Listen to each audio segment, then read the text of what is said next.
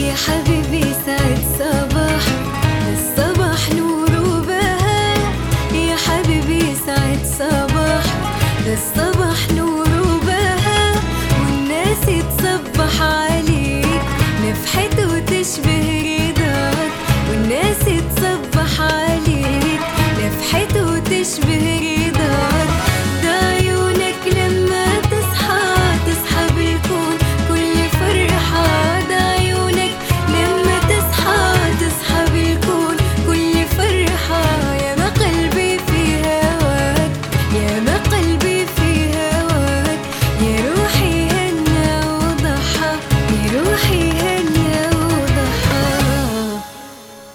صباح الخير يا عدن.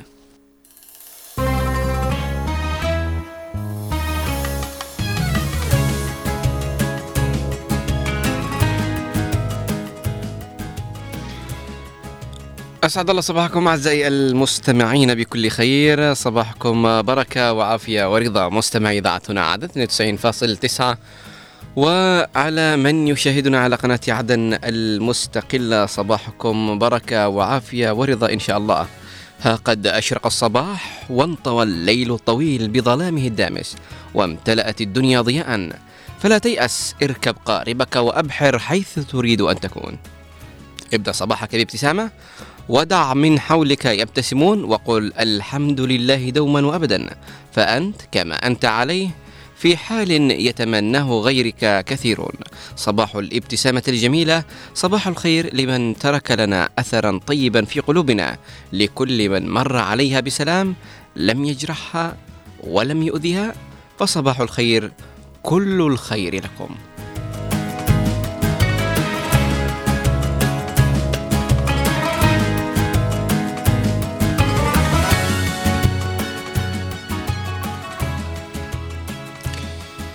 دائما وأبدا نجدد صباحنا معكم أعزائي المتابعين أينما كنتم، فصباح جميع الأمنيات الجميلة التي نريدها أن تتحقق، صباح جميع الأماني الرائعة التي نحب أن نشعر بها، صباحكم قربكم من أحبتكم وقرب أحبتكم منكم، صباح يشرق بنور الأمل والتفاؤل، صباح الخير. وفي كل صباح نجدد لكم الحب والوفاء أيها المتابعون الرائعون الذين تغمرون بلطف قلوبكم ومشاعركم النبيلة الصادقة، فإن كلمات الشكر بكل لغات العالم لا توفيكم حقكم، فلكم منا أجمل هدية لكل الأرواح القريبة التي تسكن بين الأضلاع، لكل المتابعين الأوفياء صباح البركة وصباح الرضا، صباح الخير والسلام، فأنتم أيها المتابعون عائلة أخرى أنجبتها الأيام، فصباح الخير لمن صافح الصباح حبا.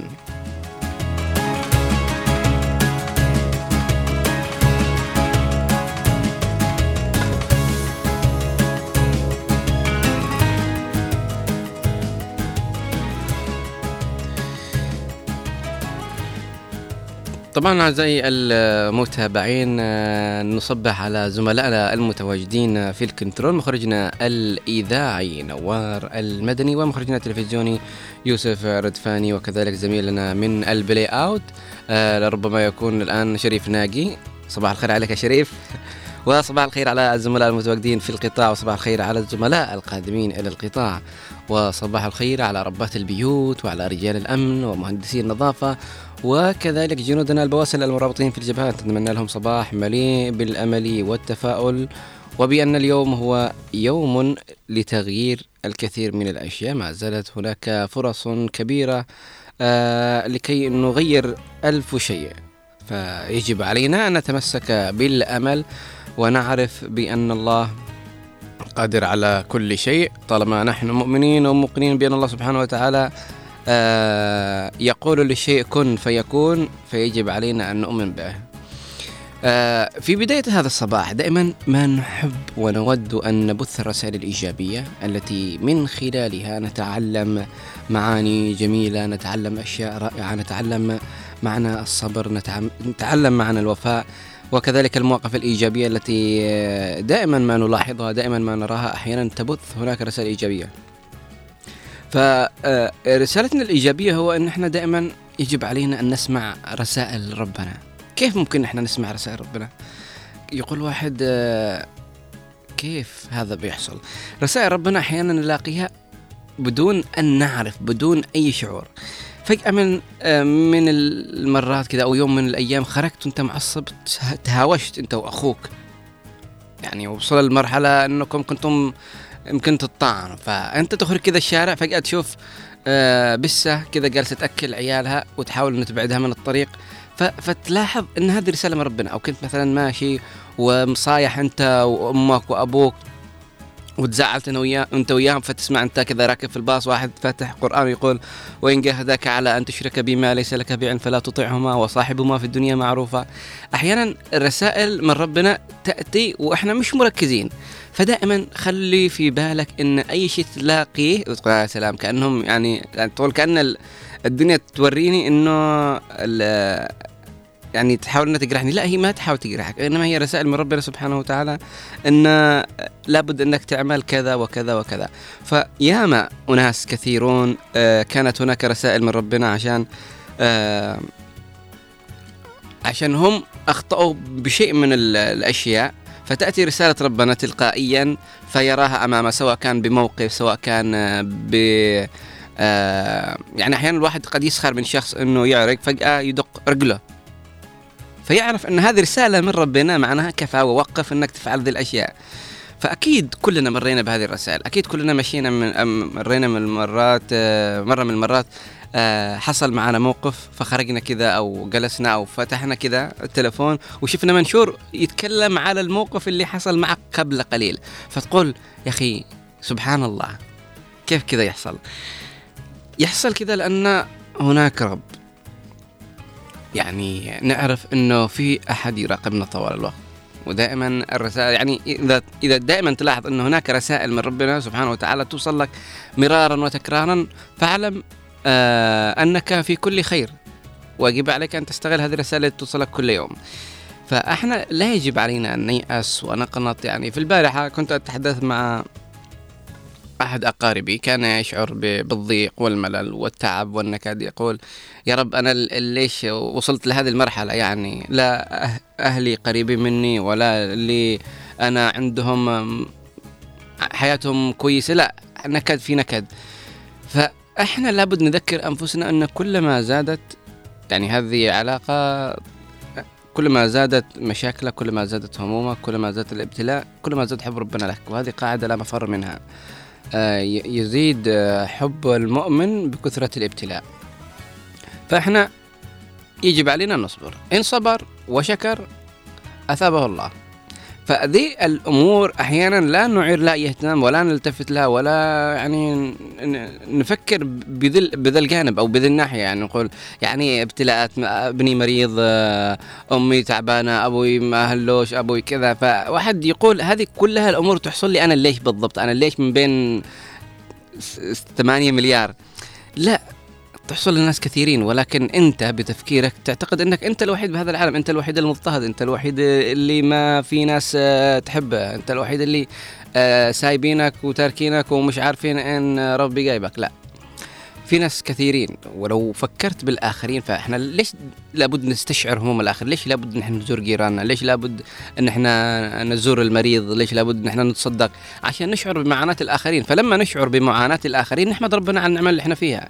في واحد يقول يا أخي الشغل ما شغل، ويدور شغل ما حصل شغل، بس هو يأكل ويشرب، فيحمد ربه إنه في ناس ما تلاقي إيش تأكل، وعيدها وعيدة وقمة فرحها أنها تلاقي منذ بداية الصباح قوت يومها كامل، تلاقي حق الغداء والعشاء ويناموا مرتاحين. فهذه قمة السعادة عندهم. فأنت لابد أنك تحمد ربنا على النعمة اللي أنت فيها. ويجب نذكر أنه دائما الصدقة هي تدفع البلاء، الصدقة دائما هي تغير بالأقدار وتغير بالأحداث. فكم من أشخاص كنت أقرأ في كتاب لأنك الله، فذكرت أحد القصص أن واحدة من المرات كانت في بيتها وزوجها، فأتى سائل يطلب منها مال، فما كان في شنطتها إلا مئة ريال سعودي. طبعا هذه قصة في السعودية. فقالت أنا بتصدق فيها، أعطته المئة ريال سعودي، وقالت كانت تقول بينها وبين نفسها وفي داخلها وفي دعاء في داخل تقول يا رب العشر الأضعاف، يا رب العشر الأضعاف. جلست تشتغل وتطبخ لزوجها وتحضر لهم الأكل، فجأة زوجها يقول لا صح تقول ايش فيه؟ تقول في امس وصلني بريد من شركه باسمك. تقول ان شاء الله على الخير. فتحت الظرف لاقت ألف ريال عدا ونقدا، عشرة اضعاف بالملي. فاحيانا هذه الامور اللي, اللي نسمعها ونقراها تحصل لنا لكن احنا ما ننتبه.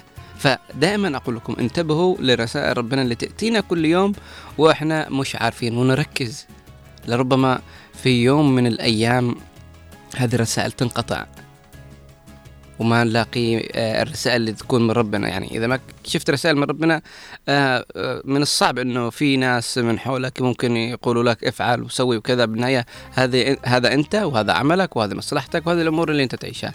فصباحكم جميل، صباحكم بركة، صباحكم عافية، صباحكم رضا، صباحكم أمل بأن اليوم هو أفضل من البارحة، وأن غدا أفضل من اليوم، وأن الأسبوع القادم أفضل من هذا الأسبوع، وأن السنة القادمة أفضل من هذه السنة.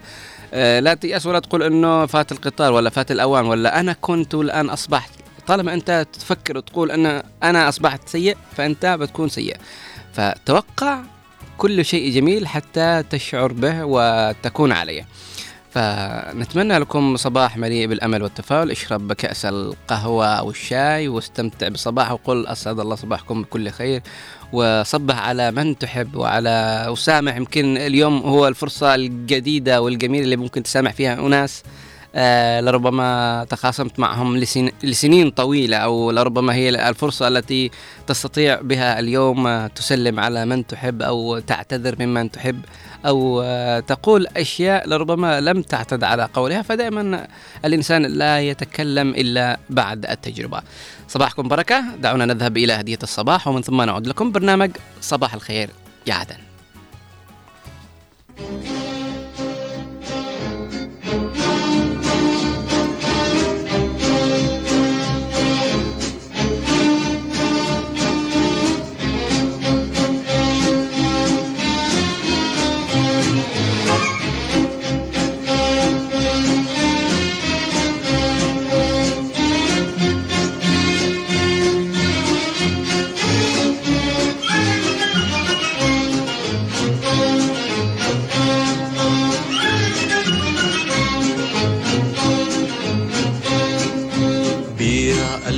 بيع ودك شوف الشاري مين، شوف عهدي مين بعدي حيصنهولك مين.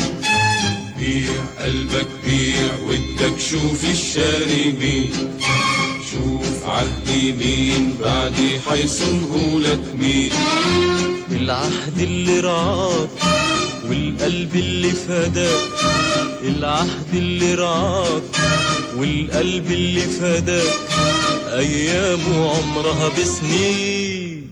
شوف الشاري مين، شوف الشاري مين مين. قبل ما تنسى العهد الغالي فكر لي لو هتلالي، شوف من غيرنا قضى ليالي عايشة بعمر شبابي فيك. قبل ما تنسى العهد الغالي فكر لي لو هتلالي، شوف من غيرنا قضى ليالي عايشة بعمر شبابي فيه. قبل ما تنسى العهد الغالي فكر لي لو هتلالي، شوف من غيرنا قضى ليالي عايشة بعمر شبابي فيه. هتلاقي خطوة قلبي وقلبك مستنية هناك، شايلالي كلمة فضلت منك لما كنت معاك. هتلاقي خطوة قلبي وقلبك مستنية هناك، شايلالي كلمة فضلت منك لما كنت معاك. واعمل ايه اعمل ايه قولي ياللي فاكرني بهجرك اعمل ايه. بيع قلبك بيع ودك شوف الشاري مين، شوف عهدي مين بعدي حيصنهولك مين. بيع قلبك بيع ودك شوف الشاري مين، شوف عهدي مين بعدي حيصنهولك مين. العهد اللي رعاك والقلب اللي فداك، العهد اللي رعاك والقلب اللي فداك، أيام عمرها بسنين. شوف الشاري مين، شوف الشاري مين مين.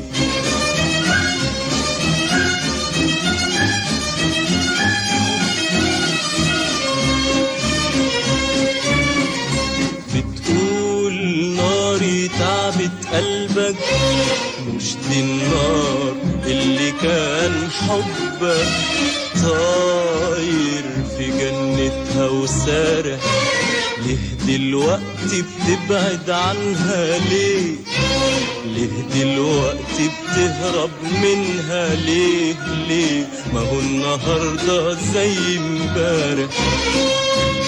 بتقول ناري تعبت قلبك، مش دي النار اللي كان حبك طاير في جنتها وسارح. ليه دلوقتي بتبعد عنها ليه؟ ليه دلوقتي بتهرب منها ليه؟ ليه ما هو النهارده زي امبارح. اهجر على كيفك وانساني، مسير الايام تجيبك تاني. اهجر على كيفك وانساني، مسير الايام تجيبك تاني. واعمل ايه اعمل ايه قولي يا اللي فاكرني بهجرك، اعمل ايه؟ بيا قلبك بيا ودك شوف الشاربين، شوف عهدي مين بعدي حيسيبولك مين. بيع قلبك بيع ودك شوف الشاربين، شوف عهدي مين بعدي حيسيبولك مين. العهد اللي رعاك والقلب اللي فداك، العهد اللي رعاك والقلب اللي فداك. أيام عمرها بسنين. شوف الشاري مين، شوف الشاري مين مين.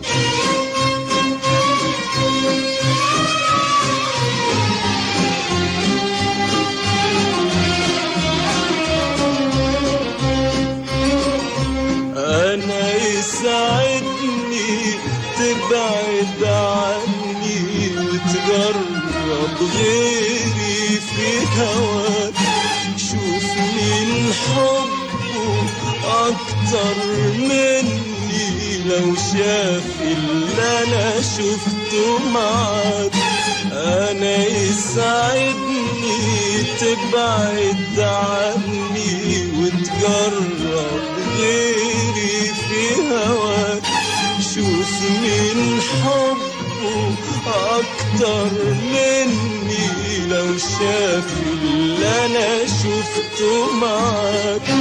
ابني آمال وهدها واحسب دموع وعدها، ابني آمال وهدها واحسب دموع وعدها.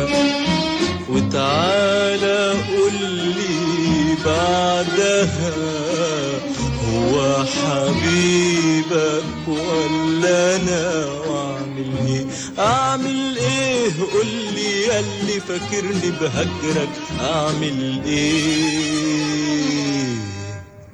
بيع قلبك بيع ودك شوف الشاري مين، شوف عهدي مين بعدي حيصيبهولك مين.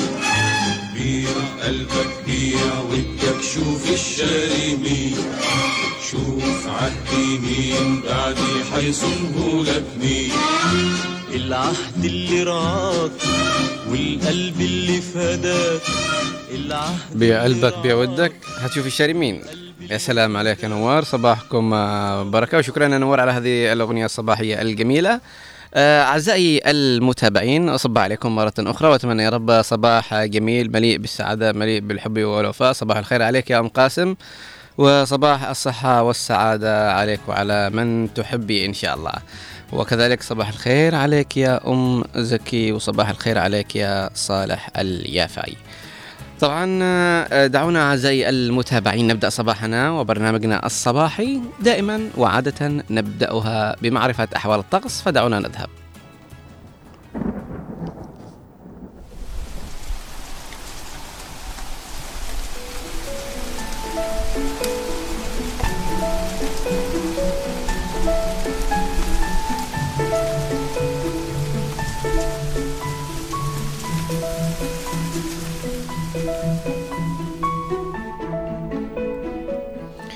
وإلى حالة الطقس المتوقع خلال أربع وعشرين الساعة القادمة بمشيئة الله، ونبدأها من لحجة.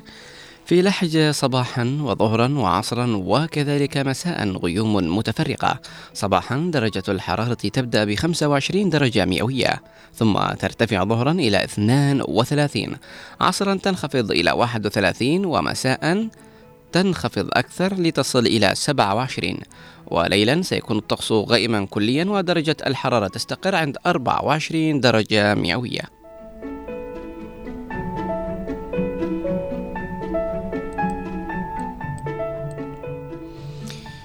وانتقالا إلى يافا، يافا صباحا وظهرا وعصرا وكذلك مساء غيوم متفرقة.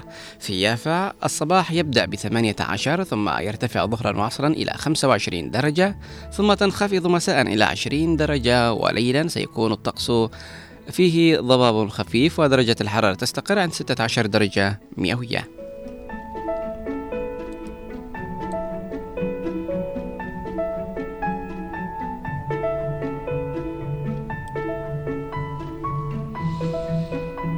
وانتقالا إلى أبين، أبين صباحا وظهرا وعصرا وكذلك مساء غيوم متفرقة. صباحا درجة الحرارة تبدأ ب ستة وعشرين، ثم ترتفع ظهرا وعصرا إلى ثلاثين درجة، ومساء تنخفض إلى سبعة وعشرين. وليلا يكون الطقس غائما كليا، ودرجة الحرارة تستقر عند خمسة وعشرين درجة مئوية.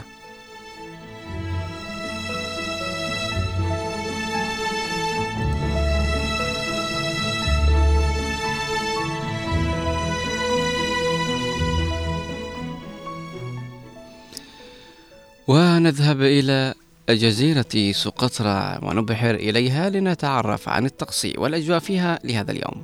سقطرى صباحا سيكون هناك ضباب خفيف، ودرجة الحرارة تبدأ ب ثلاثة وعشرين درجة مئوية، ترتفع ظهرا إلى سبعة وعشرين مع غائم جزئي، وعصرا كذلك الطقس غائم جزئي، ودرجة الحرارة ستة وعشرين.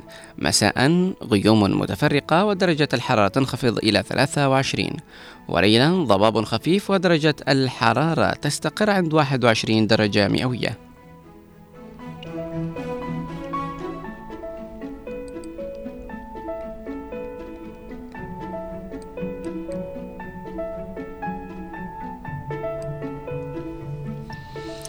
ونذهب إلى الضالع، الضالع صباحا وظهرا وعصرا غيوم متفرقة. صباحا درجة الحرارة تبدأ ب ستة عشر درجة مئوية، ترتفع ظهرا إلى ثلاثة وعشرين، ثم تنخفض مساء إلى ثمانية عشر مع طقس غالبا غائم. وليلا ضباب خفيف، ودرجة الحرارة تستقر عند أربعة عشر درجة مئوية.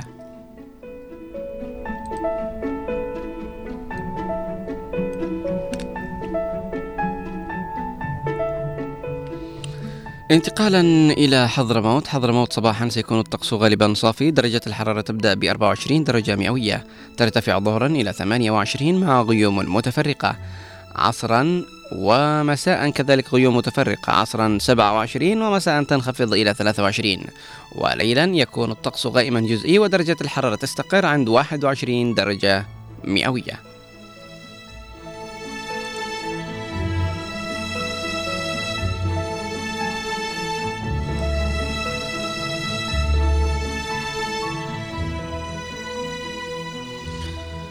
ماذا عن المهرة في هذا الصباح؟ المهرة صباحا سيكون هناك ضباب خفيف، درجة الحرارة تبدأ ب اثنين وعشرين درجة مئوية، ترتفع ظهرا وعصرا إلى ثلاثين درجة مع غيوم متفرقة، ثم تنخفض مساء إلى خمسة وعشرين مع طقس غالبا صافي. وليلا تعاود الغيوم المتفرقة، ودرجة الحرارة تستقر عند واحد وعشرين درجة مئوية.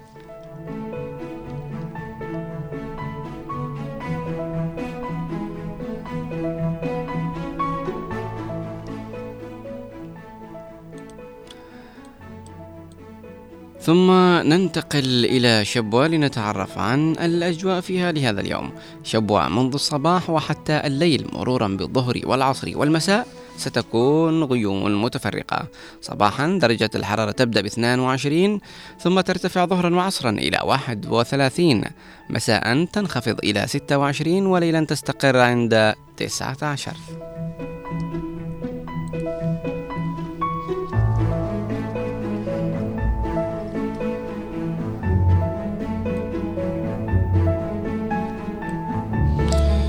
واخيرا وليس اخيرا ننتقل الى عاصمتنا الحبيبه والجميله عدن لنتعرف عن الاجواء فيها لهذا اليوم. عدن صباحا وظهرا وعصرا غيوم متفرقه ودرجه الحراره تكون مستقره خلال آه هذه الثلاثه آه آه الاجواء أو صباحا وظهرا وعصرا ستة وعشرين درجه مئويه. مساء وليلا ستكون ما بين غائم إلى غائم كليا، وكذلك درجة الحرارة ستة وعشرين، أي بمعنى أن عدن منذ الصباح وحتى الليل درجة الحرارة مستقرة ب ستة وعشرين درجة مئوية خلال كل هذه الفترات. ماذا عن الرطوبة في عدن لهذا اليوم؟ لنرى الرطوبة في عدن. الرطوبة في عدن اليوم ستكون مرتفعة عن باقي الأيام السابقة، فصباحا الرطوبة تكون ثلاثة وسبعين بالمئة، ظهرا واحد وسبعين بالمئة نسبة الرطوبة، وعصرا نسبة الرطوبة ستة وسبعين بالمئة، مساء اثنين وثمانين بالمئة، وليلا واحد وثمانين بالمئة. ملخص نشرة اليوم في عدن: سيكون الطقس نهارا صافيا مع ظهور بعض السحب المتفرقة على فترات، وتكون درجة الحرارة العظمى ستة وعشرين، وسيكون الطقس ليلا صافيا مع ظهور بعض السحب المتفرقة على فترات، وتكون درجة الحرارة الصغرى خمسة وعشرين درجة مئوية. إلى هنا أعزائي المتابعين لقد ذهبنا وطفنا في محافظتنا الجنوبية وتعرفنا عن الأحوال وعن الطقس فيها، فدعونا نذهب إلى فقرتنا الجميلة لنتعرف عن ما حدث في مثل هذا اليوم في فقرة حدث في مثل هذا اليوم.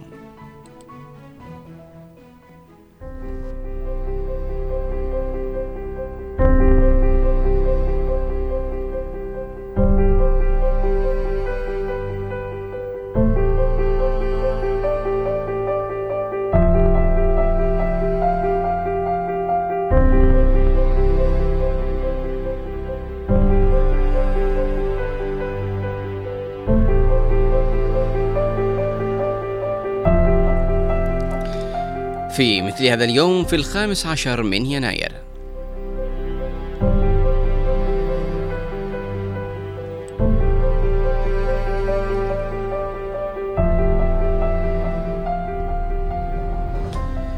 في مثل هذا اليوم في الخامس عشر من يناير عام تسعمائة وعشرة، إعلان قيام الدولة الفاطمية في المغرب.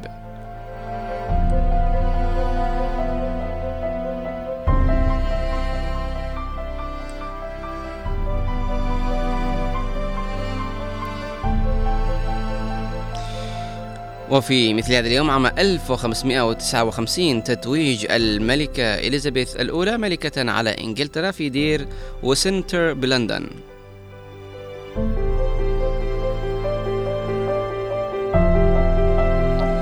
وفي مثل هذا اليوم عام ألف وسبعمائة وتسعة وخمسين، افتتاح المتحف البريطاني.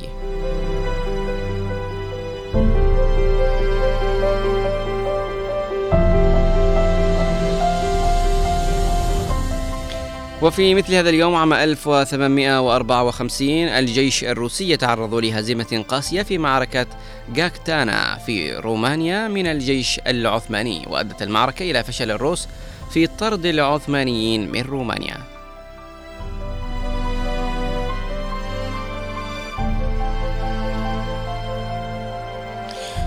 وفي مثل هذا اليوم عام ألف وتسعمائة وتسعة عشر، تأسيس نادي الترجي الرياضي التونسي. كذلك في عام ألف وتسعمائة واثنين وعشرين، الإعلان عن قيام جمهورية أيرلندا.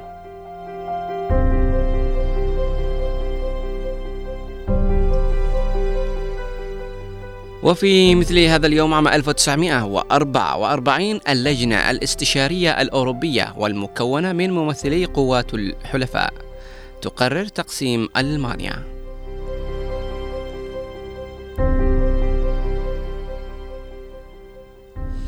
وفي مثل هذا اليوم عام ألف وتسعمائة وسبعين، معمر القذافي يتولى رئاسة الوزراء في ليبيا.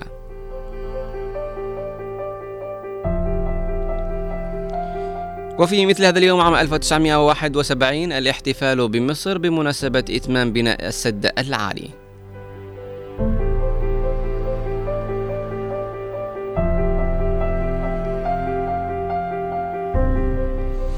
وفي مثل هذا اليوم عام ألف وتسعمائة وتسعين اندلاع الحرب الأهلية بين جمهوريتي أرمينيا وأذربيجان السوفيتيين.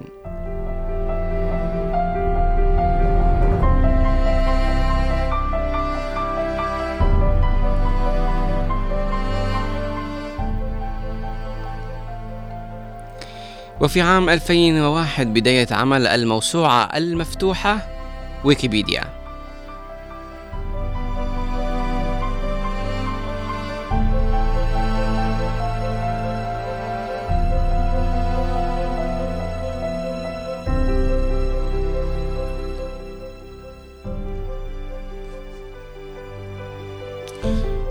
وفي مثل هذا اليوم عام ألفين وتسعة طائرة إسرائيلية تغير على منزل القيادي في حركة حماس سعيد صيام وتغتاله مع كل من كان معه.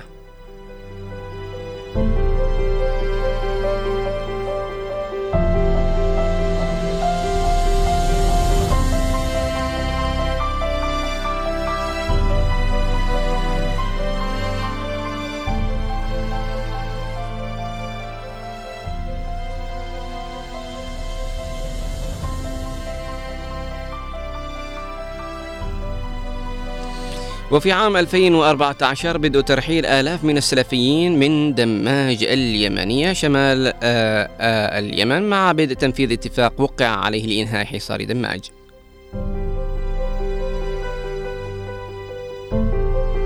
وفي عام ألفين وخمسة عشر انطلاق منافسات بطولة العالم لكرة اليد للرجال المقامة في الدوحة.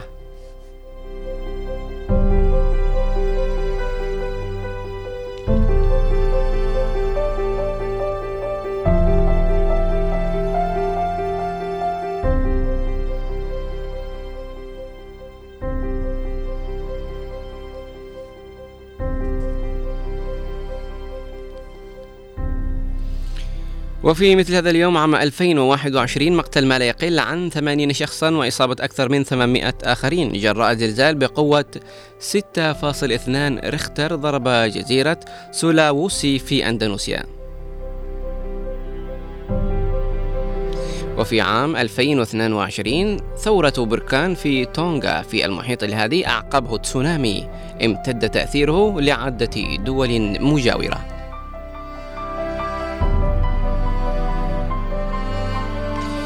وفي عام ألفين وثلاثة وعشرين تحطم طائرة رحلة خطوط خطوط تي الجوية ستمائة وواحد وتسعين بالقرب من بخارى في النيبال مما أدى إلى مصرع اثنين وسبعين شخصا كانوا على متنها.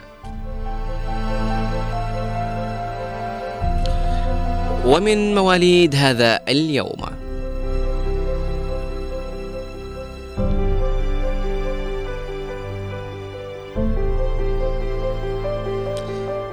في مثل هذا اليوم ولد ملك المملكة العربية السعودية عبد العزيز آل سعود عام ألف وثمانمائة وستة وسبعين. وكذلك من نفس اليوم عام ألف وتسعمائة واثنين ولد الملك السعودي سعود بن عبد العزيز آل سعود. وكذلك في مثل هذا اليوم عام ألف وتسعمائة وثمانية عشر ولد الرئيس المصري السابق والراحل جمال عبد الناصر.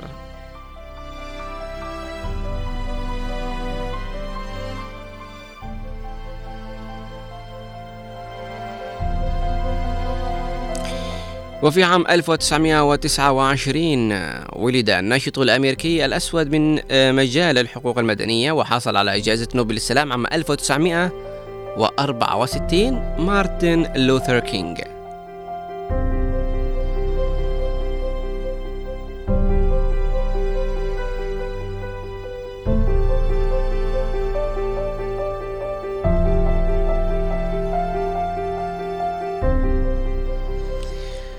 ومن وفيات هذا اليوم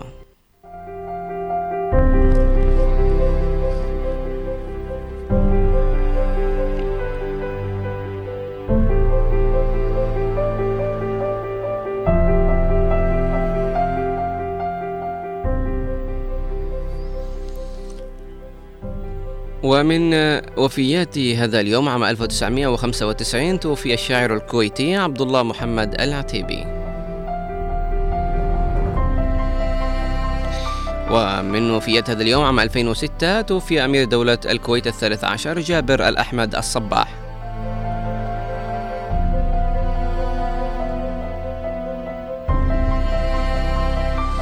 ومن وفيات هذا اليوم عام ألفين واثني عشر توفي السياسي الإسباني مانويل فراغا.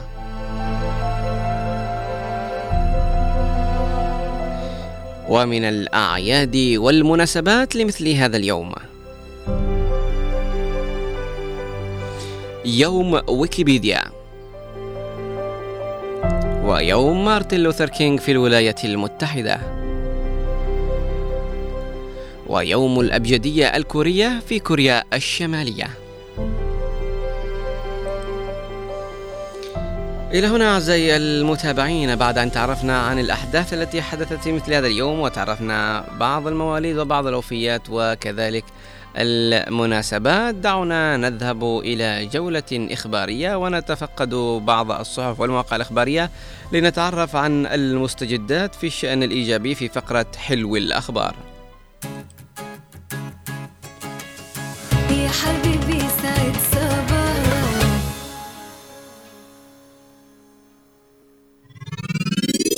صباح. أنتم على أثير أنتم على أثير هنا هنا هنا هنا, هنا عدن اف ام اثنين وتسعين فاصلة تسعة.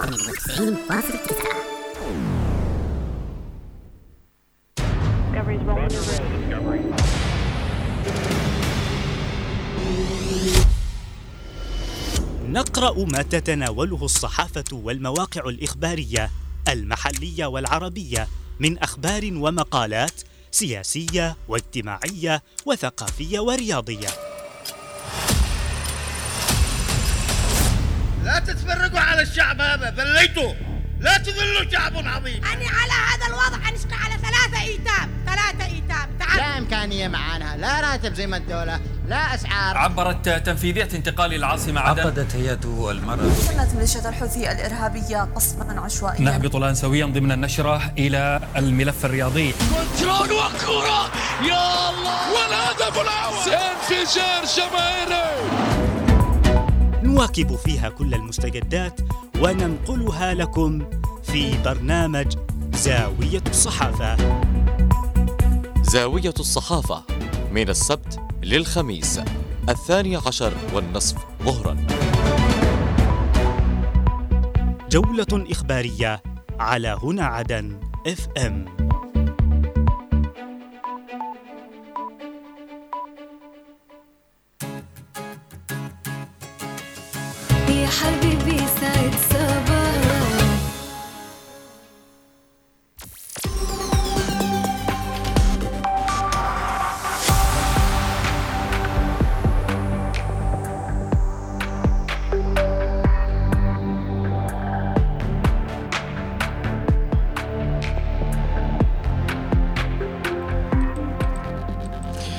أهلا وسهلا بكم أعزائي المتابعين أينما كنتم إلى فقرة حلو الأخبار التي نأخذ بعض الأخبار الإيجابية من عدة صحف ومواقع إلكترونية.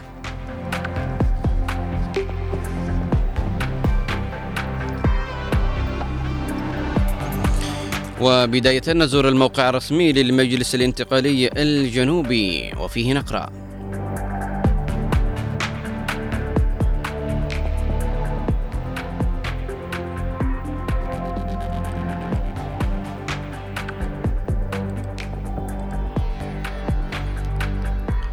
صدور قرار رئيس المجلس الانتقالي الجنوبي رقم أربعة لعام ألفين وأربعة وعشرين بشأن تعيين رئيس ونائب للهيئة التنفيذية للقيادة المحلية بمحافظة أرخبيل سقطرى.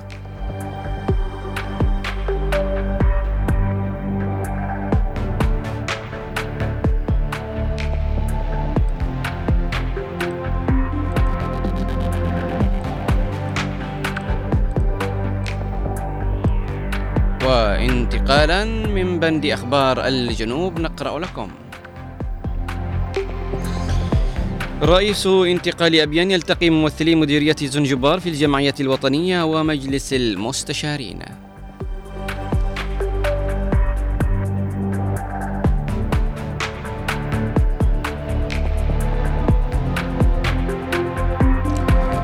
السقاف يثني على جهود قيادة الانتقال والسلطة المحلية بالشيخ عثمان في خدمة المواطن وتخفيف معاناته.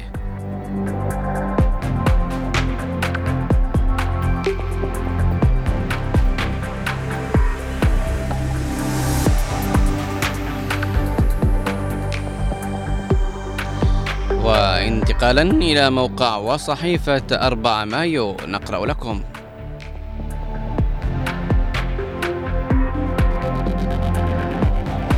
مأمور المعلى يشيد بجهود الأجهزة الفنية والإدارية في نادي شمسان.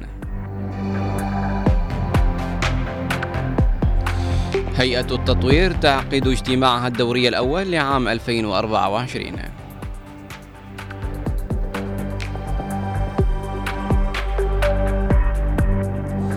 محافظ سقطرى يطلع على مستوى تحصيل الإيرادات الضريبية بعام ألفين وثلاثة وعشرين.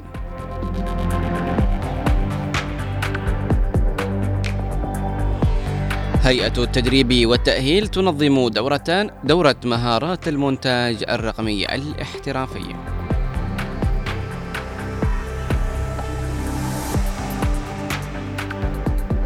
وانتقالا إلى موقع وصحيفة عدن تايم ومن بند أخبار عدن نقرأ لكم: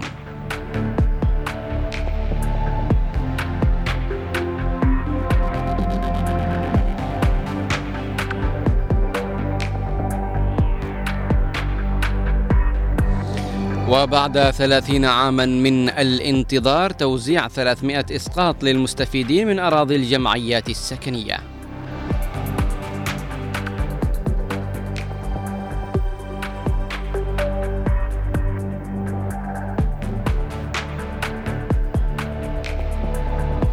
دعا المواطنين لاستغلال خفض الجمارك. مدير أمن عدن يوجه بمنع بيع السيارات غير المرقمة.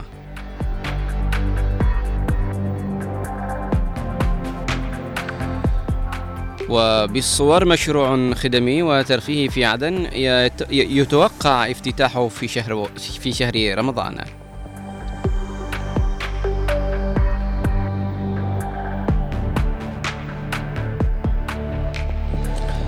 ولملاس يدشن برنامجه للعام الجديد بنزول ميداني لمديريتي خور مكسر وصيرة.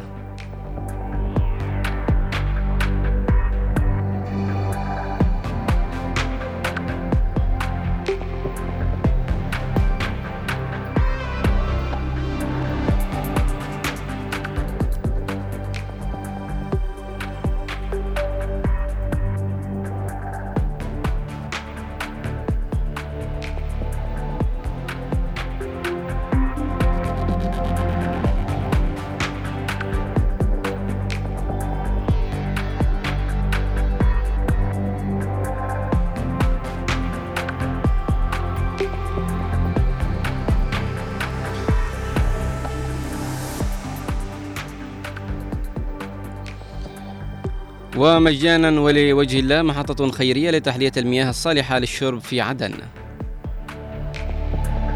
ومن عدن تايم من بند أخبار آه المحافظات نقرأ لكم: بحث إقامة مشروع إغاثة للمتضررين من إعصار تيج في المهرة.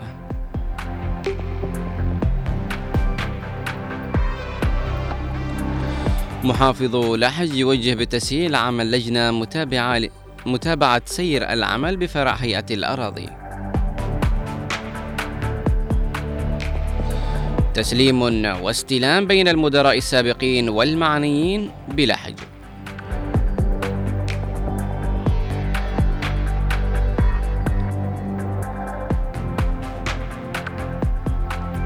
ومدير أمن ساحل حضرموت يصرح ويقول: عامل أكبر مسؤول في الدولة والمواطن سواسية.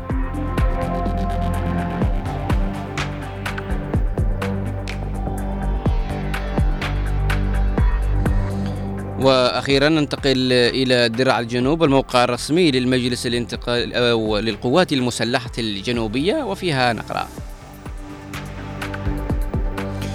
خلال لقائه بمالكي معرض السيارات اللواء الشعيبي يوجه بمنع بيع السيارات غير المرقمة في العاصمة عدن.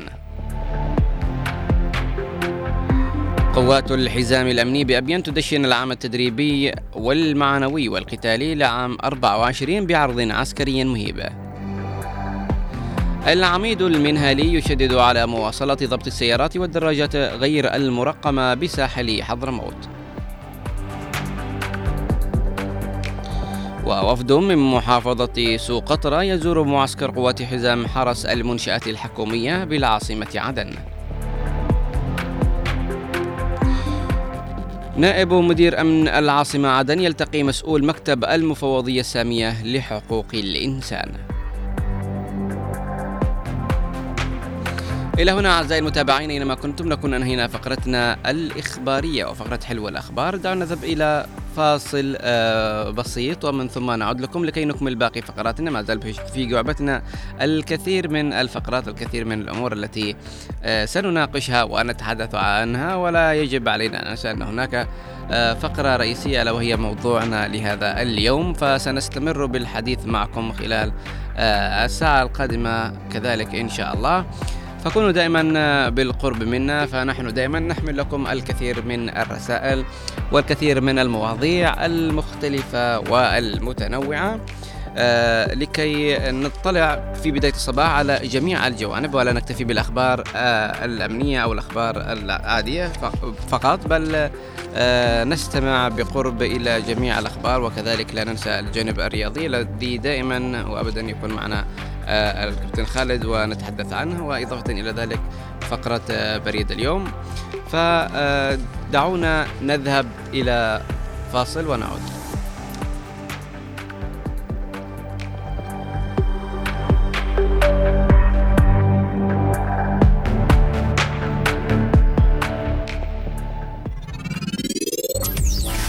أنتم على أثير هنا هنا هنا هنا هنا عدن اف ام اثنين وتسعين فاصلة تسعة.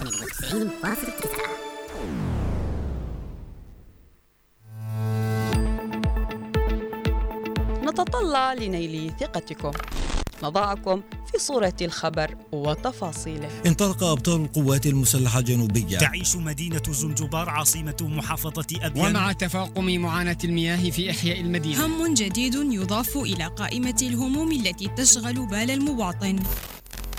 تقارير إخبارية وتحليلية.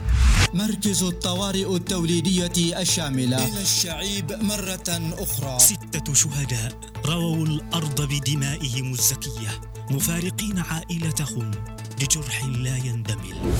نجسد المهنية، الموضوعية والدقة هي السبق في تقارير الأخبار.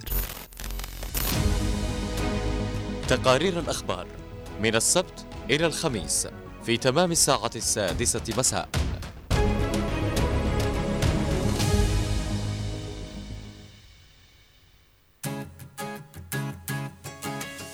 يا حبيبي سعد صباح.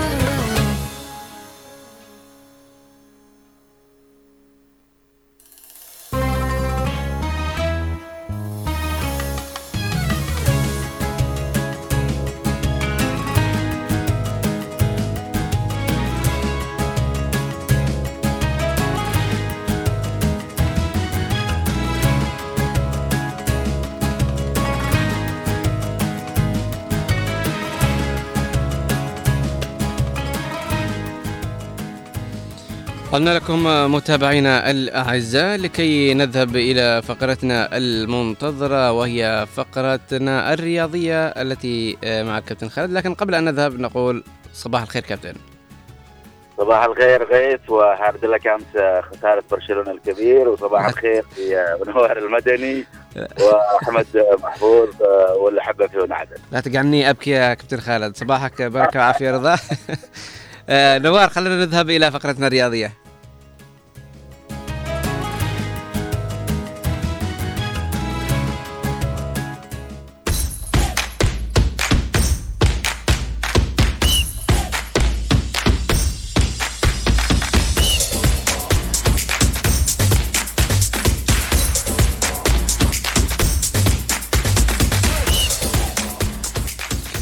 عودة سريعة لكم متابعينا الأعزاء أينما كنتم إلى فقرتنا الرياضية التي دائما وأبدا مع الكابتن خالد. كابتن خالد دعنا اليوم نبدأ بالأخبار المحلية ونتحدث عن المباراة النهائية لبطولة كأس حضرموت للشباب مواليد ألفين وخمسة.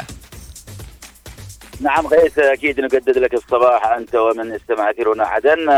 فعلا مثل ما قلت أنه كأس حضرموت للشباب مواليد ألفين وخمسة هكذا هي اقتربت من المشهد الأخير الختام والتتويج. طبعا أمس اتحاد فرع وادي حضرموت اجتمع واتخذ قرار بيوم تسعة عشر طبعا يناير الحالي بمعنى الجمعة القادمة موعد على استاد سيئون الأولمبي لتحديد بطل طبعا أندية حضرموت لفريق الشباب.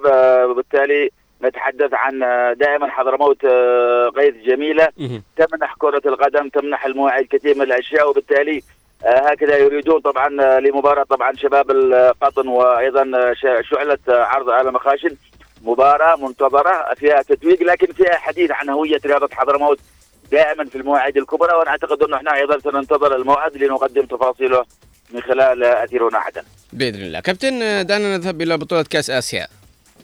نعم كأس آسيا أمس طبعا غير دخلت منعطف اليوم الثاني، أنجزت ثلاث مباريات، النسق يرتفع، شاهدنا أمس المنتخب الإماراتي الشقيق يفوز أيضا على هونغ كونغ بثلاثة أهداف لهدف. بداية جميلة للأبيض الإماراتي الذي أكيد يبحث عن حضور جميل في باقي المواعيد. أيضا أمس اليابان استهلت المشوار بفوز لكن لم يكن سهل حقيقة عندما فاز على فيتنام بأربعة لاثنين. أيضا أمس منتخب إيران فاز على فلسطين بأربعة لواحد. ستستمر الحكاية وإحنا أيضا سنستمر في المتابعة ورصد كل جديد في بطولة آسيا للمنتخبات.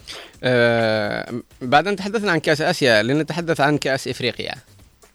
نعم نحن اللي أمر اللي يخصنا في كأس إفريقيا أمس إنه منتخب مصر منتخب أيوه. مصر هو في النسخة الماضية غير محمد صلاح وباقي المنظومة أمس ظهروا بصورة مخيبة جدا م- أمام موزمبيق، بالكاد خطف المنتخب الفراعنة هدف التعادل. كان المنتخب المصري يتقدم بهدف جميل من خلال مصطفى محمد لكن الموزمبيقيين طبعا سجلوا هدفين قبل أن تكون الدقيقة طبعا في الوقت البديل طبعا من الوقت البدل الضائع فرصة لمنتخب مصر لتسجيل هدف التعادل من ركلة جزاء. وبالتالي بداية ليس كما انتظر الجميع لأنه هناك مباريات أصعب لمنتخب المصري في المجموعة. نحن سننتظر المعطيات نقول هارد لك طبعا للمنتخب المصري التعادل المخيب. في مباراة أخرى أيضا نيجيريا طبعا هكذا دخلت حملة حملتها بكأس طبعا أفريقيا أيضا بنتيجة مخيبة عندما تعادلت أيضا بهدف لهدف أمام غينيا الاستوائية. وبالتالي المنتخبات الكبيرة في أفريقيا حقيقة أصبحت غير غير فاعلة، ليس ذلك المستوى.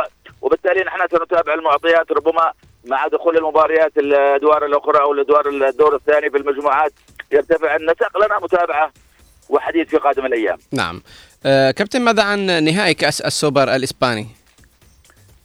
أكيد أنا أقول دائما أنه مباريات كرة القدم في اتجاه ودائما السوبر أو كلاسيكو الكرة الإسبانية في مجال م- آخر لأنه هناك اهتمام وشغف على مدار يعني على في كل أنحاء العالم. وبالتالي أمس الكل انتظر نهائي السوبر في المملكة العربية السعودية ما بين ريال مدريد برشلونة، مباراة كبيرة جدا. نعم خسر برشلونة بأربعة لواحد لكن معطيات كرة القدم جميلة طبعا م- تألق أمس ريال مدريد وفرض سيطرته، سجل هدفين في عشر دقائق ثم قلت الفارق ليفاندوفسكي لكنه نجم المباراة أمس طبعا فينيسيوس سجل هدف ثالث من ركلة جزاء قبل أن يضيف طبعا أيضا الجميل بالنسبة للبرازيل آخر أيضا هدف رابع وهو رودريجو طبعا. وبالتالي أربعة لواحد نتيجة قاسية لكن هكذا احنا تعودنا مباريات برشلونة التقلبات، هذا يفوز وهذا يفوز. في الأخير نبارك العشاق الملكي التتويج بالسوبر ثلاثة عشر في تاريخه. هارد لك عشاق برشلونة وهارد لك غيث وبإذن الله تعالى نجتمع في مواعيد قادمة مع الكرة الإسبانية. نعم خيرها بغيرها كابتن. كابتن نذهب إلى الدوري الإنجليزي الممتاز.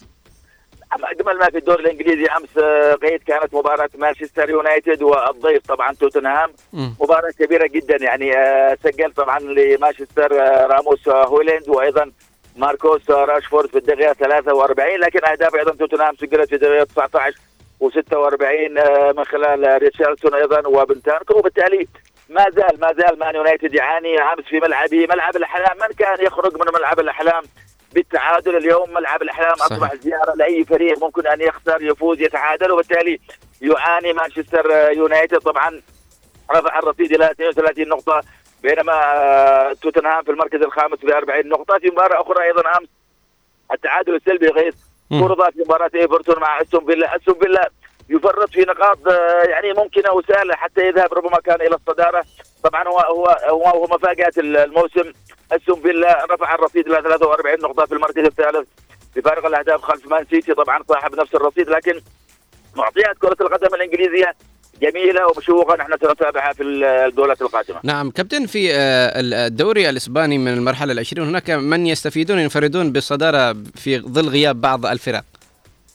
نعم طبعا نتحدث عن جيرونا. جيرونا هو متصدر أمس بالتعادل، لكن أمس نتيجة مخيبة لجيرونا لأنه جيرونا متصدر طبعا الدوري، يعني أسقط برشلونة وأسقط الفرق تقريبا، لم يخسر إلا مباراة واحدة أمام ريال مدريد، لكن أمس تعثر أمام فريق لم يفوز في عشر جولات تقريبا سابقة وهو فريق الميريا. لكن كرة القدم أحيانا تأتي على عكس المتوقع. أعتقد أنه جيرونا أمس فرط في نقطتين في المتناول عندما سقط في ملعب الجريح طبعا الميريا بصفر لصفر، وبالتالي مثل ما قلت جيرونا يتصدر طبعا الترتيب، لكن في انتظار أن يعود ريال مدريد طبعا الذي لعب أمس في كلاسيكو في المملكة العربية السعودية. أقول دائما كرة القدم فيها بعض الأشياء التي تسقط بعض الاختلالات على الفرق، لكن العودة إلى المسار الطيب والصحيح هو المطلوب. سنتابع طبعا جيرونا مفاجأة موسم الليغا هذا السنة، سنتابعها في الجولات القادمة.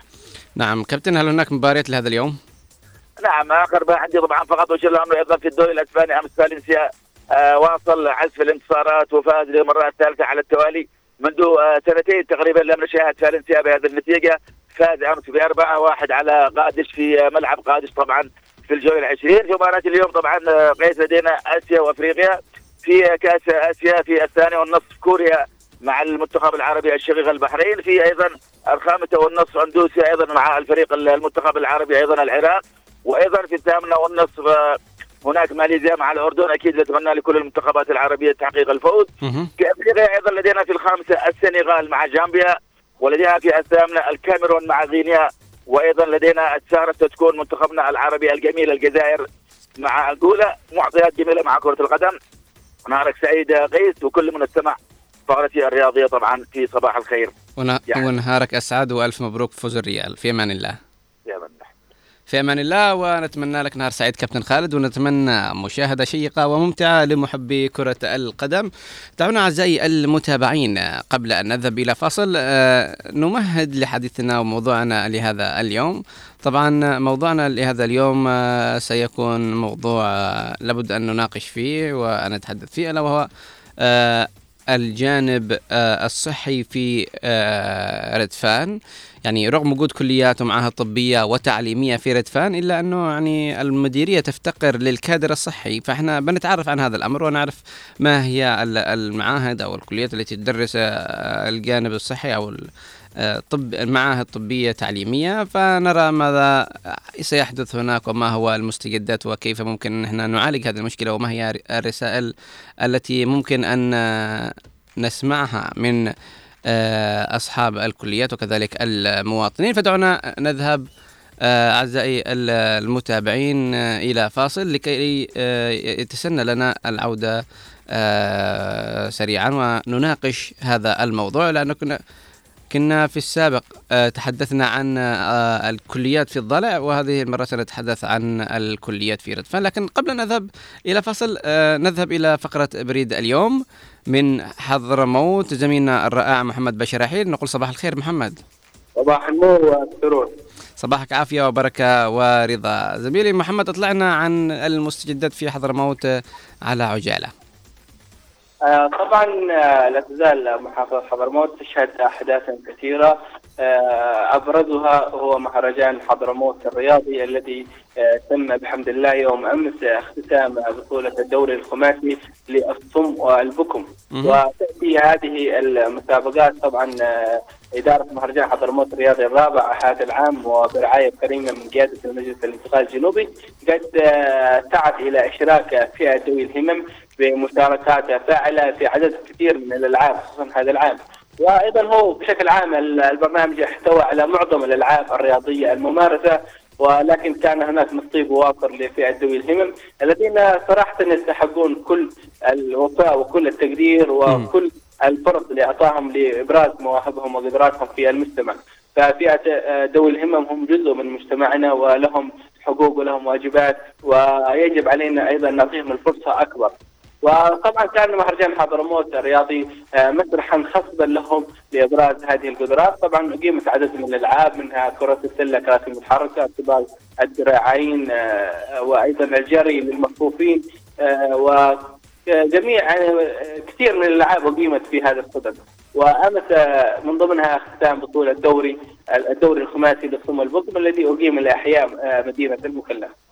طبعا ايضا من الاخبار في محافظه حضرموت وهي الحمله التي دشنها صندوق النظافه والتحسين للنزول الى المدارس والتوعيه بالطابور الصباحي، وقد تم اليوم تدشين هذه الحمله.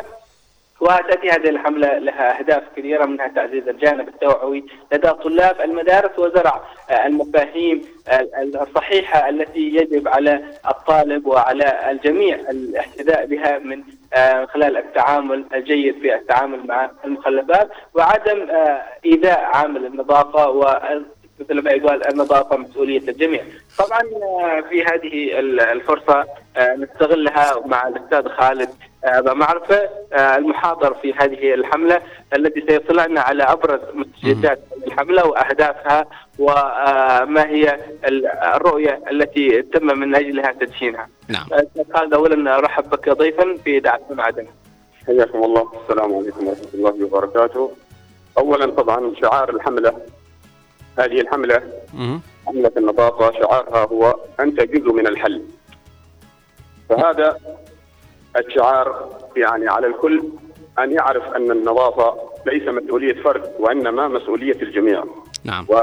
نعم. فلا بد علينا أن نتكاتف وأن نرتقي بهذا المستوى، لأنه الأمر الذي حتى عليه ديننا هو النظافة في الثوب وفي المكان وفي الملبس. فهذه الأمور لا بد علينا أن نأخذ هذه التعاليم من نبينا صلى الله عليه وسلم عليه الصلاة والسلام، الذي قال نظفوا أفنيتكم وخالفوا اليهود والنصارى فإنهم لا ينظفوا أفنيتهم.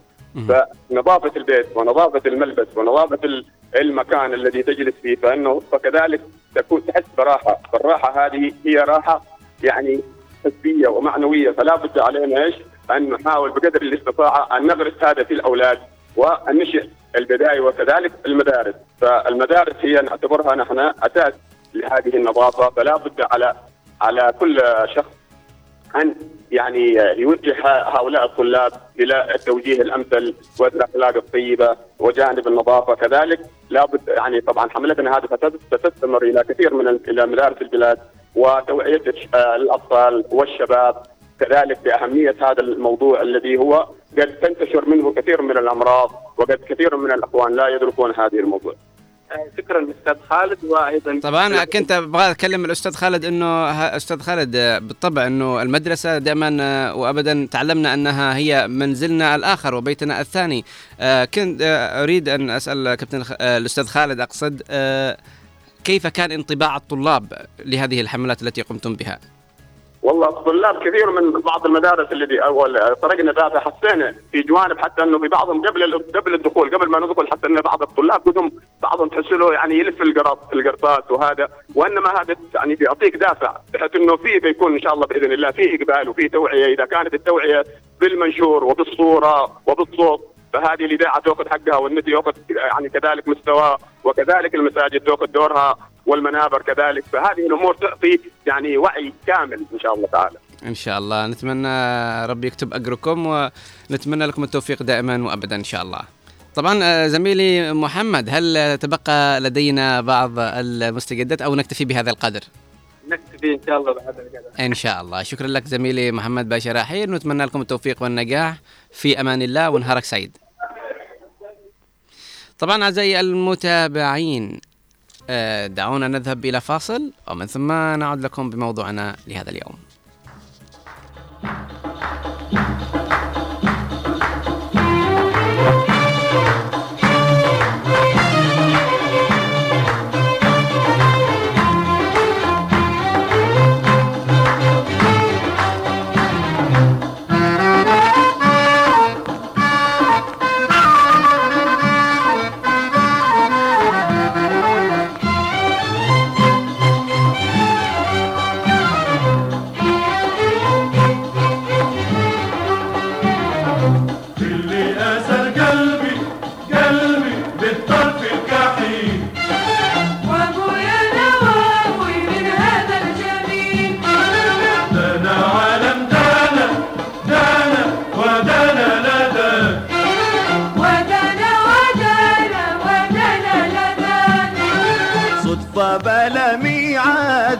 اني عاد قابلت الصباح، اخجل طلوع الشمس وجهه حله، وفي خدوده قربت شمس الاصيل.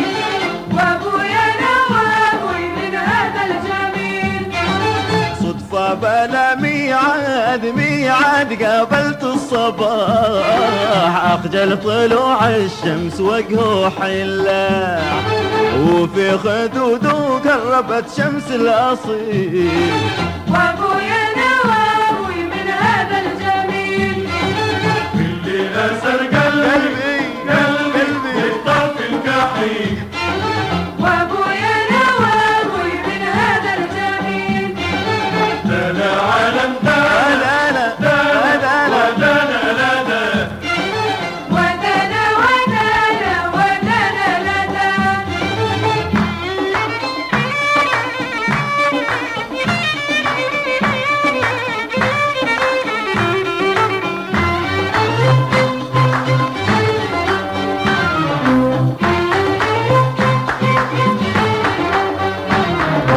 حسيت في جسمي جسمي دبيب الكهرباء، كأني أجبان وتقول لي مرحبا.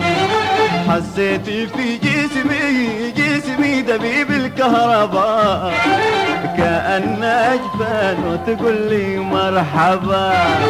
انت الامل انت المنى انت الخليل. وابويا انا وابوي من هذا الجميل، حسيت في جسمي جسمي دبيب الكهرباء، كأني أجبانه تقول لي مرحبا. انت الامل انت المنى انت الخليل. وابويا انا وابوي من هذا الجميل، اللي اسر قلبي قلبي بالطرف الجحيم. وابويا انا وابوي من هذا الجميل، ده انا علم ده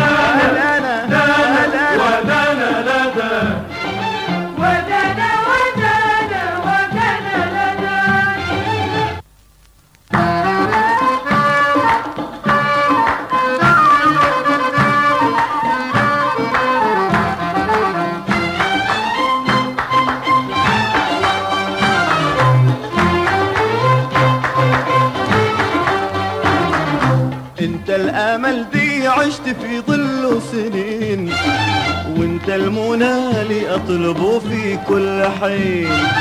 انت الامل دي عشت في ظل سنين، وانت المنى لي اطلبه في كل حين. وانت خليلي ما ابدل بك بديل. وابويا انا وابوي من هذا الجميل، انت الامل دي عشت في ظل سنين، وانت المنى لي اطلبه في كل حين. وانت خليلي ما ابدل بك بديل. وابويا انا وابوي من هذا الجميل، اللي اسر قلبي قلبي بالطرف الجحيم. وابويا انا وابوي من هذا الجميل، ده انا عالم ده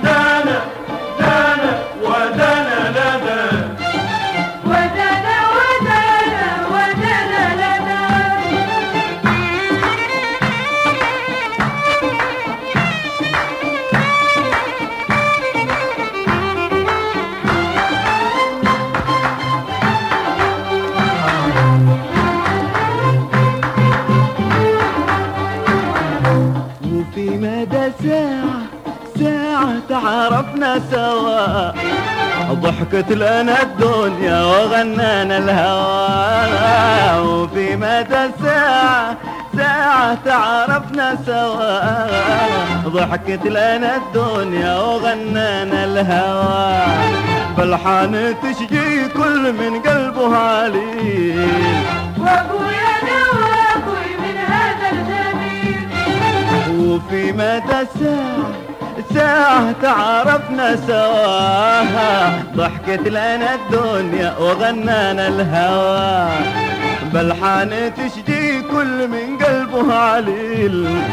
وابويا انا وابوي من هذا الجميل، اللي أرسل قلبي قلبي من طرف الجحيم وأبويا أنا وأبوي من هذا الجميل ده أنا عالم ده أنا ده أنا ده أنا ده ده ودانا ودانا ودانا لدان اللي أسر قلبي قلبي بالطرف الجحيم وابويا انا وابوي من هذا الجميل خلي اثر قلبي قلبي بالطرف الكحيل وابويا انا وابوي من هذا الجميل